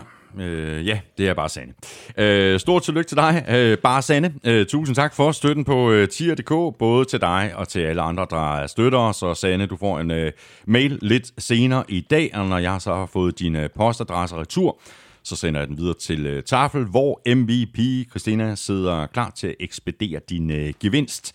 Vi trækker lod igen i næste uge. Alle, der støtter os på tier.dk, er med i lodtrækningen. Og ved du hvad, Elming? Jeg synes faktisk, at vi smider den her i puljen, som jeg har liggende her bagved. Men nu skal du bare se. Det er dejligt, den lilla. Se nu her. Lilla? Det er en Vikings-trøje, det der. Nej, det sådan er en gammel svind, det der. Bum. Wow, fedt. Vil du lige holde ved den? Det vil jeg meget gerne. Ja? Det her er jo indbegrebet af farisæer. Ja, det er det faktisk, men den er sjov, ikke? Ja, super fed. Det var jo tæt på at ende lykkeligt for jer, ikke? Det var meget, meget tæt på, hvis det ikke havde været for Bounty Scandal og alt muligt. Det her, det er en lille Vikings-trøje med nummer 4, og der står FAVRE på ryggen. Så det er Brett Favre, som startede Green Bay Packers, lige var et smut omkring New York Jets, inden han endte hos Minnesota Vikings, havde et par meget, meget fine år i spidsen for Vikings, og tog dem til NFC-finalen, hvor vi så tabte til Saints. Og det var tæt på. Og Saints så senere slog Peyton Manning og Colts i Super Bowl. Men hvad siger du, den ryger simpelthen i puljen, den her Vikings? Ja, vi har fået den af en af vores meget trofaste lyttere, Bjørn Helbo, der simpelthen har doneret trøjen til showet. Og så skrev han til os, at så kan vi gøre med den, hvad vi ville, og nu smider vi den altså i tierpuljen til næste uge. Så i næste uge, der er altså både chips og en Vikings farvetrøje på højkant, når vi trækker lod. Og så skal vi selvfølgelig have et billede, du ved, sådan en Somi-billede og sådan noget af vinderen i den der Vikings-trøje. Ja, det siger sig selv. Det hører med til gevinsten.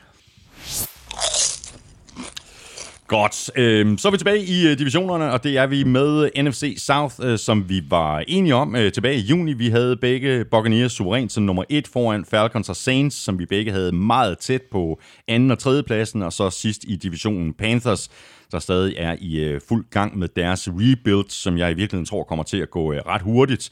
Det så vi allerede sådan de første tegn på sidste år. Jeg holder fast i rækkefølgen, selvom Jameis Winston har set bedre ud her i preseason, end jeg lige havde regnet med. Og derfor kunne man måske godt overveje at bytte rundt på Falcons og Saints, og også med tanke på, at Falcons har mistet Julio Jones, efter at vi kiggede på holdene tilbage i juni. Hvad siger du? Jeg er meget i tvivl. Jeg tror faktisk, Saints har lavet en rigtig god løsning med at gøre Jameis Winston til quarterback, og hvis Sean Payton, han kan skære bare halvdelen af de interceptions ud af Jameis Winstons spil, så kunne jeg godt se Saints overraske positivt. Så, halvdelen, så er vi nede på 15. Det er vi nemlig. Det er jo ikke løgn, jo. Nå, jamen, altså, det er trods alt 15 drives, der ikke ender med modstanderen for fat i bolden. Ikke? Så Så jeg tror det bliver Bucs. Jeg tror, Bucs de løber af med den her division, men jeg tror, det bliver foran Saints, og så Falcons, og så Panthers. Godt, vi tager Buccaneers først, og vi har talt om det flere gange. Det er lykkedes Buccaneers nærmest mod alle odds at holde fast på alle starterne fra Super Bowl, og det er Brady-effekten for fuld hammer. Bucs draft var måske ikke umiddelbart sådan en af de mest flashy nogensinde, men hvis vi skal pege på, hvilken spiller, der er den vigtigste tilføjelse, så må det næsten blive en af de unge spillere. Hvad med outside linebacker Joe Tryon, som du jo også nævnte i begyndelsen af udsendelsen, Elming, som kan blive en del af et generationsskifte på det her forsvar. Og det bliver han, og han skal nok få en impact i år, men jeg tror mere, det er på den lange bane, man skal betragte ham som en vigtig tilføjelse. Du nævner det selv. Vi har jo siddet og talt om et par gange, hvor vildt det er, at Buccaneers har været i stand til at holde fast, som de første forsvarende mester nogensinde jo, har været i stand til at holde fast i alle 22 starter fra Super Bowl. Der er ikke rigtig kommet sådan nogle free agents til, sådan en nævneværdig karakter. Der er selvfølgelig kommet nogle enkelte ind, men det er ikke sådan, at man sidder og siger, wow, det var en flot tilføjelse det der. Man kan sige det på den måde, at det var forventet, at de havde mistet receiver Chris Godwin, som i øvrigt så helt suveræn ud i weekenden sammen med Tom Brady. Og det var også forventet, at de havde mistet linebacker Lavonte David, men de er der stadigvæk, så det er jo på en eller anden måde nogle tilføjelser uden sådan rigtig at være det. Så skal vi kigge på en ny mand i klubben, så synes jeg, at Joe Tryon har imponeret. Der er jo kommet et hav af de her pass rushers ind i NFL nu i første, anden og tredje runde, og der bliver fokus på, hvordan de klarer sig. Quiddy Pay ser god ud for Colts. Greg Rousseau ser god ud for Bills. Joe Tryon her har set rigtig, rigtig god ud for Buccaneers. Stor, stærk edge på sådan små 2 meter og 120 kilo. Og han har altså allerede vist sig frem både i træningslejren, og som vi talte om tidligere, også her i preseason. Han kommer til at få en del spilletid i år, og så kommer han til at overtage starterpladsen for Jason Pierre-Paul, som har kontraktudløb allerede efter i år. Så det er et start på generationsskiftet, og han ser god ud allerede. Så tager vi den altså i ny rækkefølge, så tager vi Saints, der jo vandt divisionen sidste år med 12-4. Drew Brees er væk. Nu er det altså James Winston, der er startende quarterback, og det er en spændende sæson for Sean Payton, der nu skal bevise, at han kan klare sig uden Drew Brees. Lidt ligesom Bill Belichick jo sidste år skulle bevise, at han kunne klare sig uden Brady. Det gik så ikke super godt. Det er der så flere forklaringer til, udover at Brady var væk. Jeg er lidt i tvivl her i forhold til den vigtigste nye tilføjelse. Måske lidt et gamble i draften med pass rusher Peyton Turner.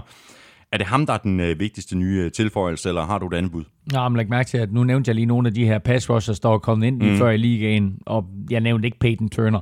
Det skal siges med Peyton Turner, at han har flere medlemmer af New Orleans-pressen til måske at trække nogle ord i sig igen, som de sagde umiddelbart efter draften, hvor de svinede Saints til for at have taget Peyton Turner for højt, og draft ham i første runde. Det var jo mange, der rystede på hovedet over og tænkte, hvad skete der lige der? Men han har set god ud i træningslejren. Så det kan godt være, at han er en overraskende positiv tilføjelse til det her Saints-mandskab, som jo har behov for pass rush. Men altså, skal jeg kigge på den vigtigste nye tilføjelse her nu, så er jeg nødt til at gå i en anden retning. Og så kan det godt være, at det kun er en midlertidig tilføjelse. Nu kigger vi på Joe Tryon før, som var sådan en fremtidig tilføjelse. Her der er det måske kun en midlertidig tilføjelse, fordi jeg har valgt lidt usædvanligt kicker Aldrick Rosas. Okay, så snyder du også, ikke? Hvorfor gør det? Jamen, det havde jeg overhovedet ikke tænkt på, om man kunne tænke kicker. Jamen, du har ret. De har brug for nyt blod mange steder, og de har sagt farvel til flere store profiler end noget andet hold, fordi de var så skidt kørende med lønloftet. Du nævnte selv lige et par stykker, og derudover så har de sagt farvel til spillere som Nick Easton, Janoris Jenkins, Malcolm Brown, Sheldon Rankins, linebacker Alex Anzalone. Men når mange skal ind, når mange skal ud, så skal mange også ind, og det er ikke helt Texans tilstande. Men holdets fans og os, der dækker sporten, har jo altså en hel del nye navne, som vi skal lære at kende her. Oven i det, så har Saints jo så fået kicker Will Lutz skadet, og derfor har jeg så valgt Aldrick Rosas. Lutz har været en af de mest træfsikre kicker i NFL i de seneste 5 sæsoner, og ham mangler Saints i hele september, og måske også i hele oktober. Og i mellemtiden, der er det så den her tidligere Giants-kicker, Aldrick Rosas, som er kommet ind og skal håndtere kickerhvervet. Og det kan altså blive ret afgørende for Saints sæson, hvordan han klarer sig i en liga, hvor over en 1/5 af alle kampe bliver afgjort. Altså det er sådan noget 21-22% af alle kampe bliver afgjort med 3 eller færre point. Så er det altså vigtigt, hvem man har til at håndtere kickerhvervet. Og det er Saints mere opmærksom på, synes jeg, end mange andre NFL-hold. Jeg synes, der er nogle NFL-hold, som har lidt udfordring med at indse, hvor vigtig kickerpositionen egentlig er, hvor mange kampe man kan vinde på den baggrund. Nu har de altså heddet Rosas ind her, og han mister nok sit job, når Lutz han kommer tilbage, men en vigtig position for dem indtil da. Videre til Falcons. Dan Quinn er væk. Arthur Smith er kommet til. Julio Jones er væk. Til gengæld er det nok allerstørste talent i årets draft kommet til i tight end Kyle Pitts. Og sammen med Calvin Ridley og Matt Ryan, så kan det godt blive et sjovt angreb at se på. Ikke mindst, hvis Arthur Smith overfører det system, han kørte i Titans. Den offensive linje er på plads. Mike Davis er kommet til fra Panthers på running back. Så hvad siger du til det vigtigste nye tilføjelse? Er det Kyle Pitts, eller er det Arthur Smith? Eller har du et tredje bud? Nej, altså Arthur Smith er et virkelig, virkelig godt bud. Kyle Pitts er også et virkelig, virkelig godt bud. Vi så Kyle Pitts her i weekenden vise, hvad han kan, når han får bolden i hænderne, fordi han får en lille kort bold serveret, og så bryder han lige en tackling. Og så er han så stor, og så stærk, og så hurtig, at han er svær at få ned, og så er det altså først 40 yards senere, at forsvaret får ham stoppet. Så han er et vanvittigt fedt våben, de har fået ind, Kyle Pitts, som jeg selvfølgelig skal overtage og få fansene til at glemme hurtigt, at der ikke er noget, der hedder Julio Jones længere. Til gengæld ser Calvin Ridley også god ud, så altså det kunne blive en ret interessant kombination med de to. Det er hele selvfølgelig så styret af Matt Ryan, og så med Arthur Smith, som kommer ind og skal sætte en helt ny tankeproces i gang omkring, hvordan man styrer et angreb. Og som du siger, Mike Davis ind på running back, og selvom han ikke helt er Derrick Henry, hverken type eller størrelse, så er det hans opgave. Ja. Og blive Falcons udgave af Derrick Henry. Arthur Smith er selvfølgelig vigtig som head coach, men vi nævnte det i sidste uge, eller også var det forrige uge, at Arthur Smith har hævet defensive coordinator Dean Pease ud af pension. De to kendte hinanden fra Titans-dagene, og jeg synes, at Dean Pease er en super, super vigtig tilføjelse. Han har vundet 2 Super Bowls som assisterende træner. Han var linebacker coach for Patriots i Super Bowl 39, og han var defensive coordinator for Ravens i Super Bowl 47, som vi ikke skal snakke mere om. Til ære for dig skal vi ikke snakke mere om den. Men har altså et virkelig, virkelig flot træner-CV. Har været head coach i college, for det hedder Kent State, kommer omkring Notre Dame, omkring Michigan. Bliver linebacker coach i Patriots, bliver defensive coordinator i Patriots, bliver inside linebacker coach for Ravens, bliver defensive coordinator for Ravens, bliver defensive coordinator for Titans, og har haft succes alle steder, han har været. Trækker sig tilbage efter 2019-sæsonen, og tænk lige på den forskel, der var på Titans forsvar fra 2019 til 2020. Der var faktisk en markant forskel. Ja, det var der. Så han har bare en effekt på alle de forsvar, han træner. Og jeg ved ikke, hvor mange telefonopringninger, det har krævet fra Arthur Smith til Dean Pease for at lade ham ud af pension. Men nu er de altså samlet igen. Nu er de sammen igen i Falcons. Og jeg glæder mig til at se den effekt, som Dean Pease har på et Falcons-forsvar, der i den grad trænger til en stærk person, der kan sætte rammerne for et nyt type forsvar med en stribe unge spillere og et par erfarne herrehister her. Så jeg synes, din piece er den vigtigste tilføjelse. Og nu kan jeg slet ikke tænke på andet end den der lorte Super Bowl. Tak for det, Claus. Tusind tak. Panthers er som sagt midt i et rebuild. De sluttede 5-11 sidste år. Jeg synes egentlig, at spillet var til mere. Det pegede i hvert fald i den rigtige retning. Jeg har stor fidus til Matt Rule, der går ind i sin anden sæson som head coach, og som har taget lidt af en chance med Sam Darnold i stedet for HT i draften, og eksempelvis tage Justin Fields. Det var der adskillige hold, der havde muligheden for at gøre. Kæmpe upside på Darnold, hvis de kan få rettet op på nogle af de unoder, han har tilladt sig i Jets. Og han har i hvert fald bedre våben nu, end han havde i Jets. Christian McCaffrey, G.J. Moore, Terrace Marshall Jr., som jeg havde håbet på, at 49ers ville have taget i draften. Så vigtigste nye tilføjelser her. Sam Darnold må det næsten være, ellers har jeg et andet bud. Det kunne måske være første rundevalget cornerback J.C. Horn.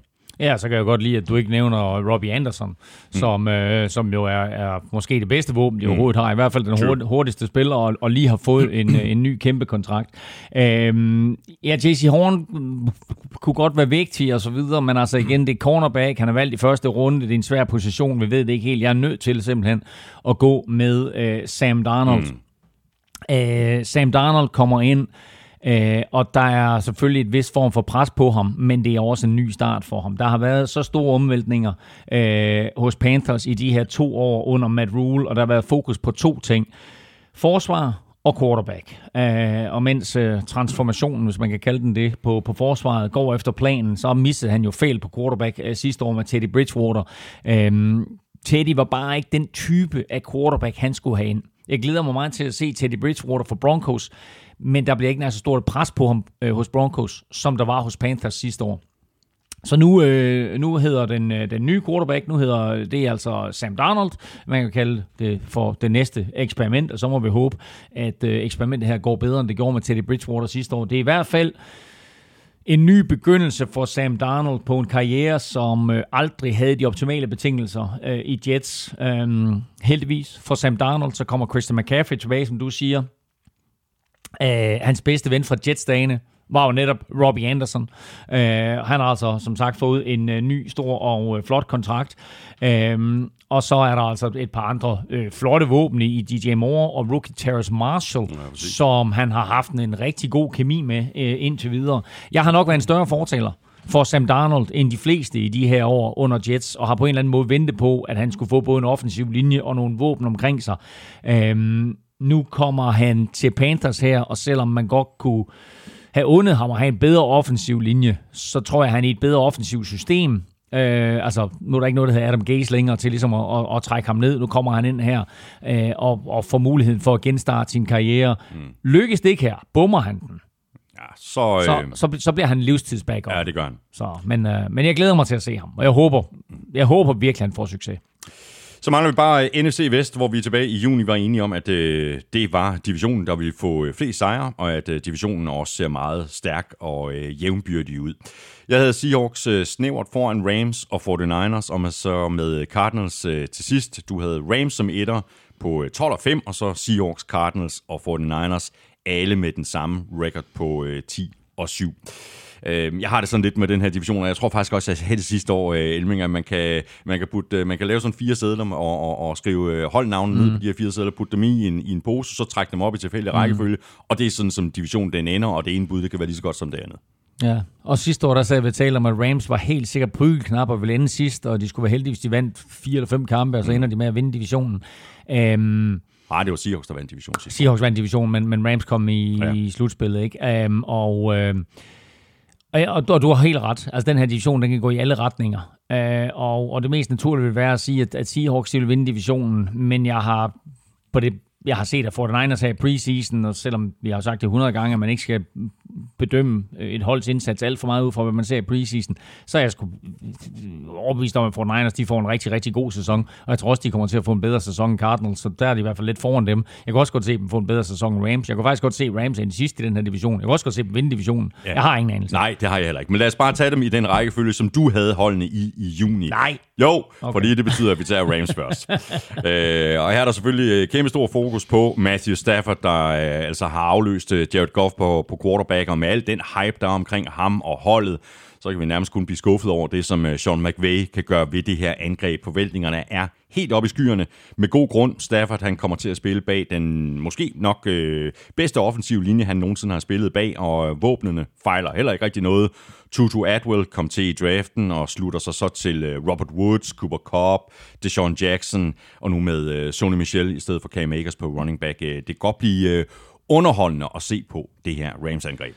Det tror jeg helt sikkert, og min vigtigste tilføjelse er naturligvis også Matthew Stafford. Altså man kan ikke pege på nogen anden spiller, som er så markant en tilføjelse, som Matthew Stafford er til Rams.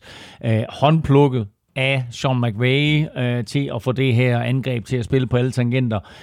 En raketarm, stadigvæk på trods af sin fremskredne alder, masser af erfaring, som altid har spillet for middelmodige hold i Detroit. Jeg er ikke helt enig i, at det måske er den bedste offensive linje, han nogensinde står bag, fordi han havde faktisk undervejs et par gode offensive linjer i Detroit, men han kommer i hvert fald ind her og skal give en helt ny dimension til det her Rams-mandskab. Han får i hvert fald for første gang i sin karriere et top-forsvar. Så nu skal han jo sådan set bare fokusere på, at undgå fejl, i stedet for at han altid skulle ud og vinde kampe, og altid skulle ud og vinde kampe de sidste 2 minutter i fjerde kvartal, eller være bagud med 14 eller 21 point i fjerde kvartal, og levere comeback, som han har gjort flere gange, ikke? Og det er jo imponerende kvalitet. Han har haft et skadesproblemer i de seneste par sæsoner her, men når han er frisk, så er han altså stadigvæk blandt NFL's bedste, og jeg synes jo egentlig, at han er blevet bedre og bedre efterhånden, som han er blevet ældre og ældre, ikke? Altså har ikke... Jeg synes jo, selvom det er klart, at hans fysik måske ikke er helt på samme niveau som en ung quarterback, der kommer ind og er fuldstændig skadesfri, så er han jo stadigvæk i stand til at levere den dybe bold. Mm. Han læser spillet sådan lidt Matrix-agtigt, ikke? Som vi siger tit, at spillet skal lige pludselig, det skal slow down, ikke?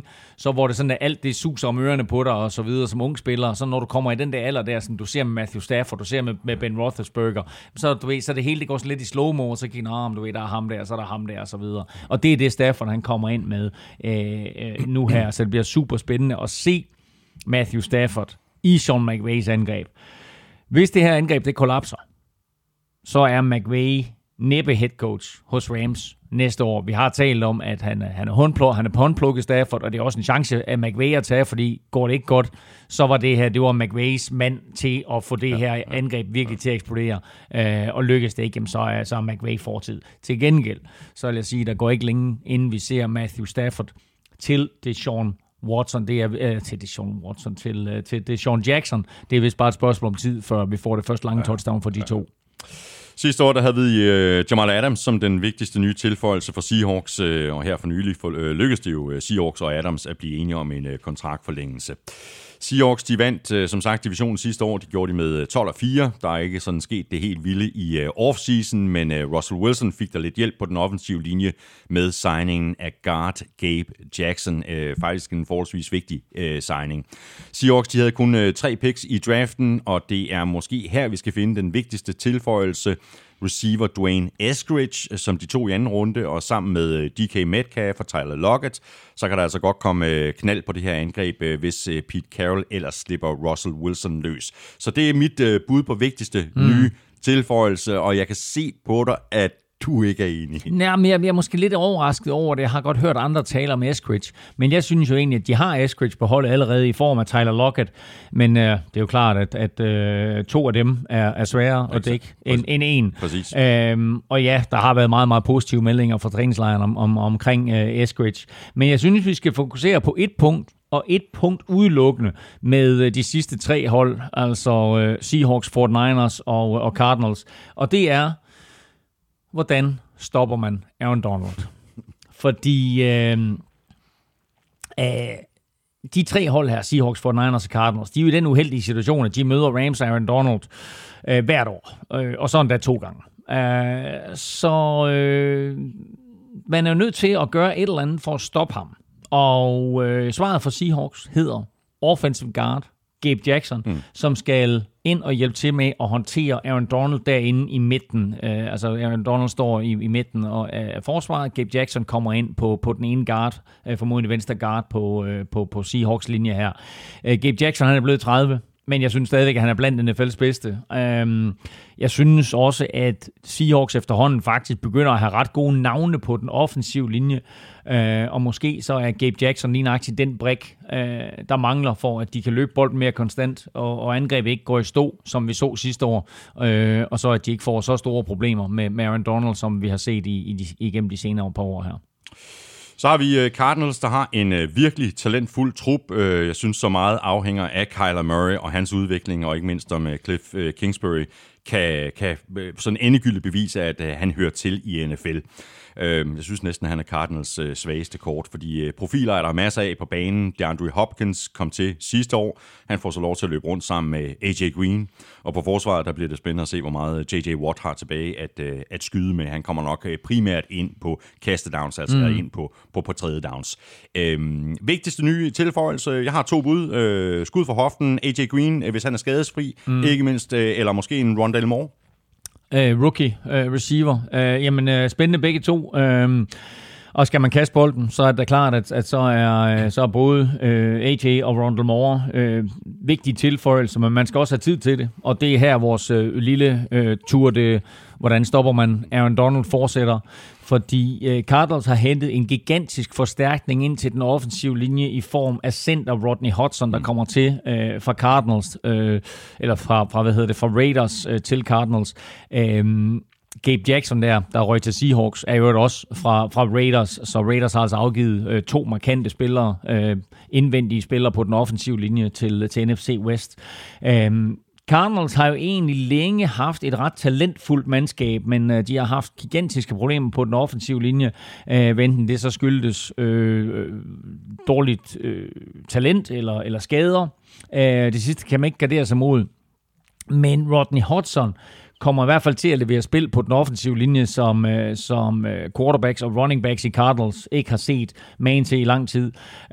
Ikke bare er han super stabil, men han kommer også ind med en attitude, som kommer til at ændre hele mentaliteten på den offensive linje, og angrebet som helhed, og måske endda hele holdet. Cardinals var det mest straffede hold sidste år i NFL.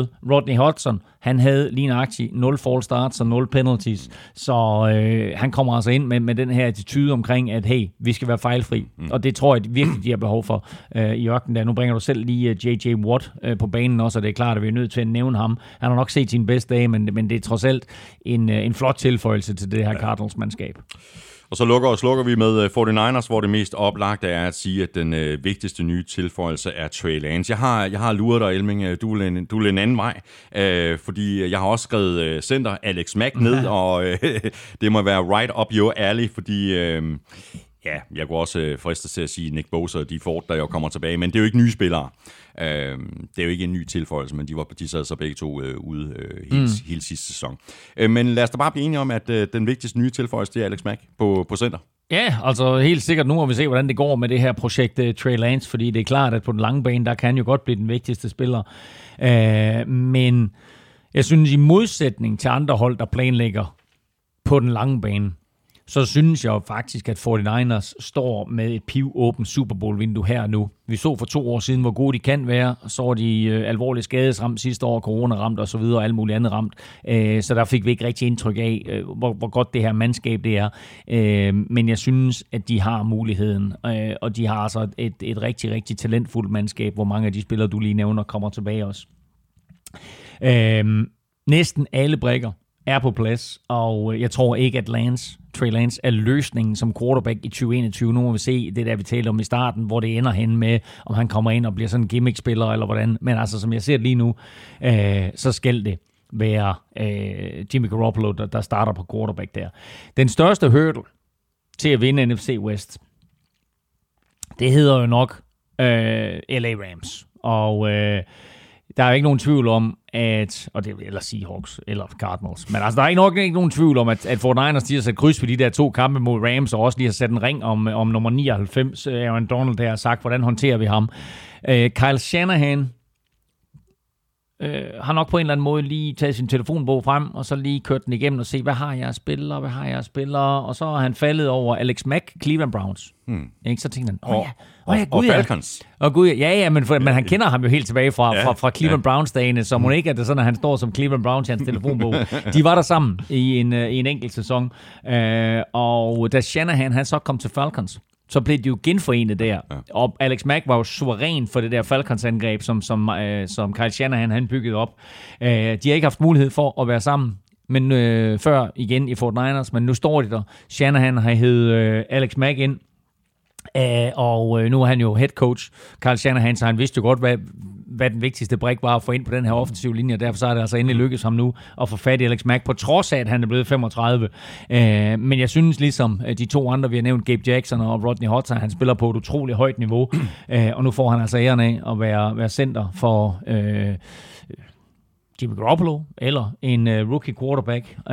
Kan du øvrigt huske, hvem den sidste rookie quarterback, som Alex Mack han spillede sammen med, det var? Ja, det har der i hvert fald ikke været i Falcons, så. Så er vi tilbage til Cleveland. Det er vi nemlig. Så er vi tilbage til og det var så har det været Money, Det var Money. Money Mansell. Johnny Mansell. Ah, det er skarpt. Der er du skarp alligevel. 2014, der var Kyle Shanahan, Johnny Mansell og Alex Mack sammen. Nu er der ikke noget, der hedder Johnny Mansell. Nu hedder det så Kyle Shanahan, Trey Lance og Alex Mack. Men, det går forhåbentlig lidt bedre. Men jeg synes bare, det er interessant det her med, at både Seahawks, Cardinals og 49ers alle sammen hiver markant og erfaren hjælp ind til den indvendige offensive linje. Det kan kun skyldes én ting, og det er, at der er en spiller, der hedder Aaron Donald, der spiller for LA Rams. Det er ikke noget tilfælde. Det var det. Så er vi igennem NFC og de 16 hold, og hvis du ikke har lyttet til AFC-optakten fra sidste uge, så har du stadigvæk chancen, inden sæsonen den sådan går i gang i næste uge, hvor du så får den sidste optaktsudsendelse fra os lige på falderebet, og det er en power ranking på hele ligaen, og altså en samlet vurdering af de 32 mandskabers styrkeforhold. Lige om lidt, der skal vi se, om vi kan få nogle rigtige svar i quizzen. Olala, men først der skal vi lige et smut ned under bæltestedet. Olala, det er nemlig nu, at vi skal tale Manscaped, der netop har lanceret deres 4. generations performance package. Og den package, som i øvrigt er pakket fuldstændig blæder ind, indeholder blandt andet The Lawn Mower 4.0. Jeg tænder den lige. Og der er allerede over 2 millioner, der bruger Manscaped. Det kan du også komme til ovenikøbet med rabat, hvis du går ind på manscaped.com og bruger koden NFL-showet ud 1, så får du fri fragt og 20% i rabatter. Jeg slukker lige for den her igen. Så nu er det slut med at bruge skraber. Den her lille maskine er fremtiden med lys i og det hele. Ja, det er blæret, det er blæret. Så kan man altid finde den, men jeg kan da se, det er da ikke kun under bæltestedet, du har brugt den, for jeg kan da se, der er sket noget siden sidst, at du er blevet trimmet, ikke altså? Jo. Jeg vil sige, det hedder folk til det andet, det klarer jeg selv. Altså, fordi jeg kan da se, i forrige weekend, der var jeg til sådan en Miami Vice-fest, hvor jeg bare havde sådan et badass motherfuckerskæg der, ikke? Jeg kan da se, jeg ved ikke, om du blev inspireret af det, men jeg kan se, du har brugt Manscaped-ting der til at lave det. Det er ikke Manscaped, der er blevet brugt til den, det er kun andre steder. Nå, okay. Så ja, sådan er det. Godt, jamen ved du hvad, det er i virkeligheden ikke noget svært valg med det her, fordi for det første virker skidtet, for det andet så undgår man at skære, så vi godt kan være lidt problematiske, har jeg hørt. Ja, det har jeg også hørt. Det har du også hørt. Ja. Ja. Det er med at passe ordentligt på kronjuvelerne. Trimmeren, den er vandtæt. Den er udstyret med et helt nyt slags keramisk barberblad med noget, der hedder Advanced Skin Safe Technology. Og som man nok kan udlede af navnet, så handler det om at reducere risikoen for rifter og andre skader under trimningen. Og trimmeren, den hedder The Lawn Mower, hvilket jo er et helt igennem genialt navn. The Lawn Mower. Altså, når man kan sige en hårvækst, så er den god nok. Performance Package 4.0 fra Manscaped indeholder udover The Lawn Mower en øre- og næsehårstrimmer. Den hedder The Weed Whacker.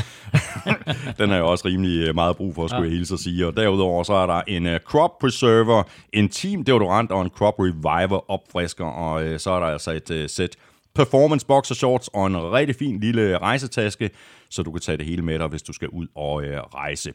Gå ind på manscaped.com, hvis du vil gøre dine kronjuveler en tjeneste. Du får gratis fragt og 20% i rabat, hvis du bruger koden NFL-showet. Og det er altså bare NFL-showet ud i 1 inde på manscaped.com. Vi skal have quizzen! Det er tid til quiz. Nå, Elming, quizzerne, de bliver præsenteret i samarbejde med Bagsværd og Chris. La quiz, ulala. Skal jeg svare? Nej, ved du hvad, du svarer først, fordi det tror jeg, det kommer vi hurtigt omkring. Jeg er meget mere i tvivl om dit spørgsmål. Ja. Hvordan, vundet af Packers med 13-3. Fuldstændig korrekt. Så blev Bears 2'er. Ja. Men jeg mener faktisk, de gik 8-8. Det er fuldstændig korrekt. Godt. Og så blev Vikings 3, og de gik 7-9. Ja. Og så Lions 4 selvfølgelig, og de gik... Vandt de 4 kampe, eller vandt de 3 kun? Lidt mere. Vandt de 5? Ja. Okay. 5-11. Ja. Okay. Godt, jamen... og så skulle jeg svare på dit spørgsmål. Så. Det har jeg godt nok døjet lidt med, fordi der er... Prøv at stille spørgsmål. Okay, altså der er 8 klubber i det her årtusinde, som har valgt 2 quarterbacks i top 3. Men 2 af dem har valgt 2 quarterbacks i top 1, altså med first overall pick 2 gange. Ikke? Ja. Så hvilke 2 klubber har valgt 2 quarterbacks med first overall pick? Okay. I det her årtusinde. I de her årtusinde, fordi jeg sidder og tænker på Andrew Luck og Peyton Manning, men Manning var jo tilbage i 97. 98, ja. Pis! Yes! Al den energi, jeg har brugt på Peyton Manning og Andrew Luck. Nå, ja. Hvad har du ellers? Så har jeg Goff og Sam Bradford.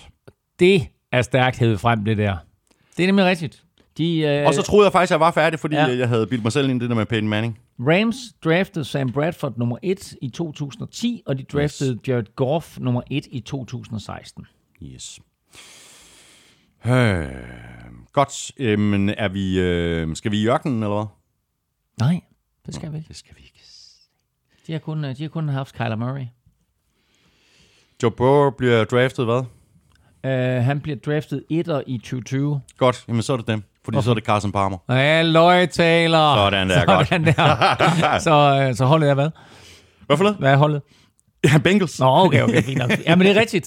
De draftede Carson Palmer nummer 1 i 2003 og Joe Burrow nummer 1 i 2020. De andre hold, der har draftet to quarterbacks i top 3, er som sagt 49ers. Så er det Falcons med Michael Vick i 2001 og Matt Ryan i 2008. Ja, den havde jeg også noteret. Så er det Jaguars med Blake Bortles som nummer 3 i 2014 og Trevor Lawrence nummer 1 i 2021. Så er det Jets med Zach Wilson i nummer 2 i 2020-2021. Han ser jo et rigtig han ser helt vildt ung ud. Han ser mega god ud. Og så Sam Darnold. Altså, de har jo gjort det her inden for 3 år, ikke? Altså, Sam Darnold 3'er i 2018. Den svære, som jeg heller ikke selv var kommet på, hvis sådan, jeg havde bedt dommer at lave 1 og 3, det var i 2009, der valgte Lions Matthew Stafford med pick nummer 1, og i 2002 Joey Harrington. Ej, ham var jeg ikke kommet i tanke. Med pick nummer 3. Ej, det må jeg indrømme. Tidligere Oregon quarterback... Jeg kan ikke huske, om det er Oregon eller Oregon State, men jeg mener faktisk, at han var Oregon quarterback, ligesom, ligesom Justin Herbert. Så var der Titans med Marcus Mariota, 2'er i 15, og Vince Young, 3'er i 2006. De andre top 3 quarterbacks i den her periode her, nu skal vi lige have sorteret på årstal. Bum. Hvad siger vi der? Kunne jeg det? Nej, det kunne jeg ikke. Det kunne jeg ikke. Nå, de andre, nu får du sådan lidt hulter til bulter her, men de andre top 3 quarterbacks, Mitchell Trubisky 2017, 2'er, Baker Mayfield 1'er i 18, James Winston 1'er i 15, Kyler Murray 1'er i 19, Eli Manning 1'er i 2004, Andrew Luck 1'er i 2012, Carson Wentz 2'er i 2016, Cam Newton 1'er i 11, Jamarcus Russell 1'er i 7, Robert Griffin 2'er i 2012, og der skal man jo huske på, at Russell Wilson først blev draftet i 3. runde i 2012, og David Carr 1'er i 2002. Det blev de sidste ord. Tak for dig, Elming. Det har været en fornøjelse, en lidt længere fornøjelse end vores AFC-optakt i sidste uge. Ja, men ikke desto mindre. Ah, men der var også lidt mere omkring lige med skader og cuts og de her 3 sidste 15-16 preseason-kampe. Jeg glæder mig allerede til næste uge og til vores power ranking, og så glæder jeg mig bare helt sindssygt til, at sæsonen den går i gang. Tak for i dag. Tak fordi du lyttede med. Hvis du synes om det, vi laver, så skulle du tage og stikke os en anmeldelse et af de steder, det er muligt. For eksempel i Apple Podcast. Det er rigtig lang tid siden, at vi har fået en anmeldelse sidst, så det kunne være rart med nogle nye af slagsen. Du kan også støtte os med et valgfrit beløb, hver gang vi uploader en ny episode, og det kan du gøre på tier.dk eller via linket på nflshowet.dk. Det ligger lige ved siden af linket til shoppen, hvor du kan købe lidt NFL-showet merchandise. Tak til alle, der har handlet, og et særligt stort tak til alle, der støtter os på tier.dk. Vi kunne faktisk ikke gøre det uden jeres hjælp. Og vi kunne så heller ikke gøre det uden støtten fra vores gode venner og samarbejdspartnere fra Tafel. Støt dem, de støtter nemlig os. Og husk så lige, at du kan få 20% og gratis fragt på manscaped.com, hvis du bruger koden NFL-showet.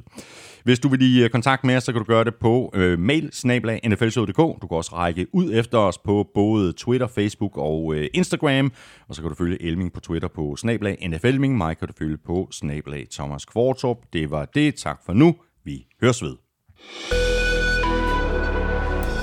NFL-showet er produceret af Kvartrup Media, der også producerer Born Unplugged og PL-showet. Born Unplugged handler om dansk politik. Den laver jeg sammen med Lars Trier Mogensen. PL-showet handler om Premier League, og værterne er Daniel Siglau, Jonathan Ryen Larsen og Clark James. Elming har den stramme kæde på i Ville Europa-podcasten. Og så er Elming og jeg ellers tilbage igen i næste uge med meget mere NFL. Ha' det godt så længe. Hold on.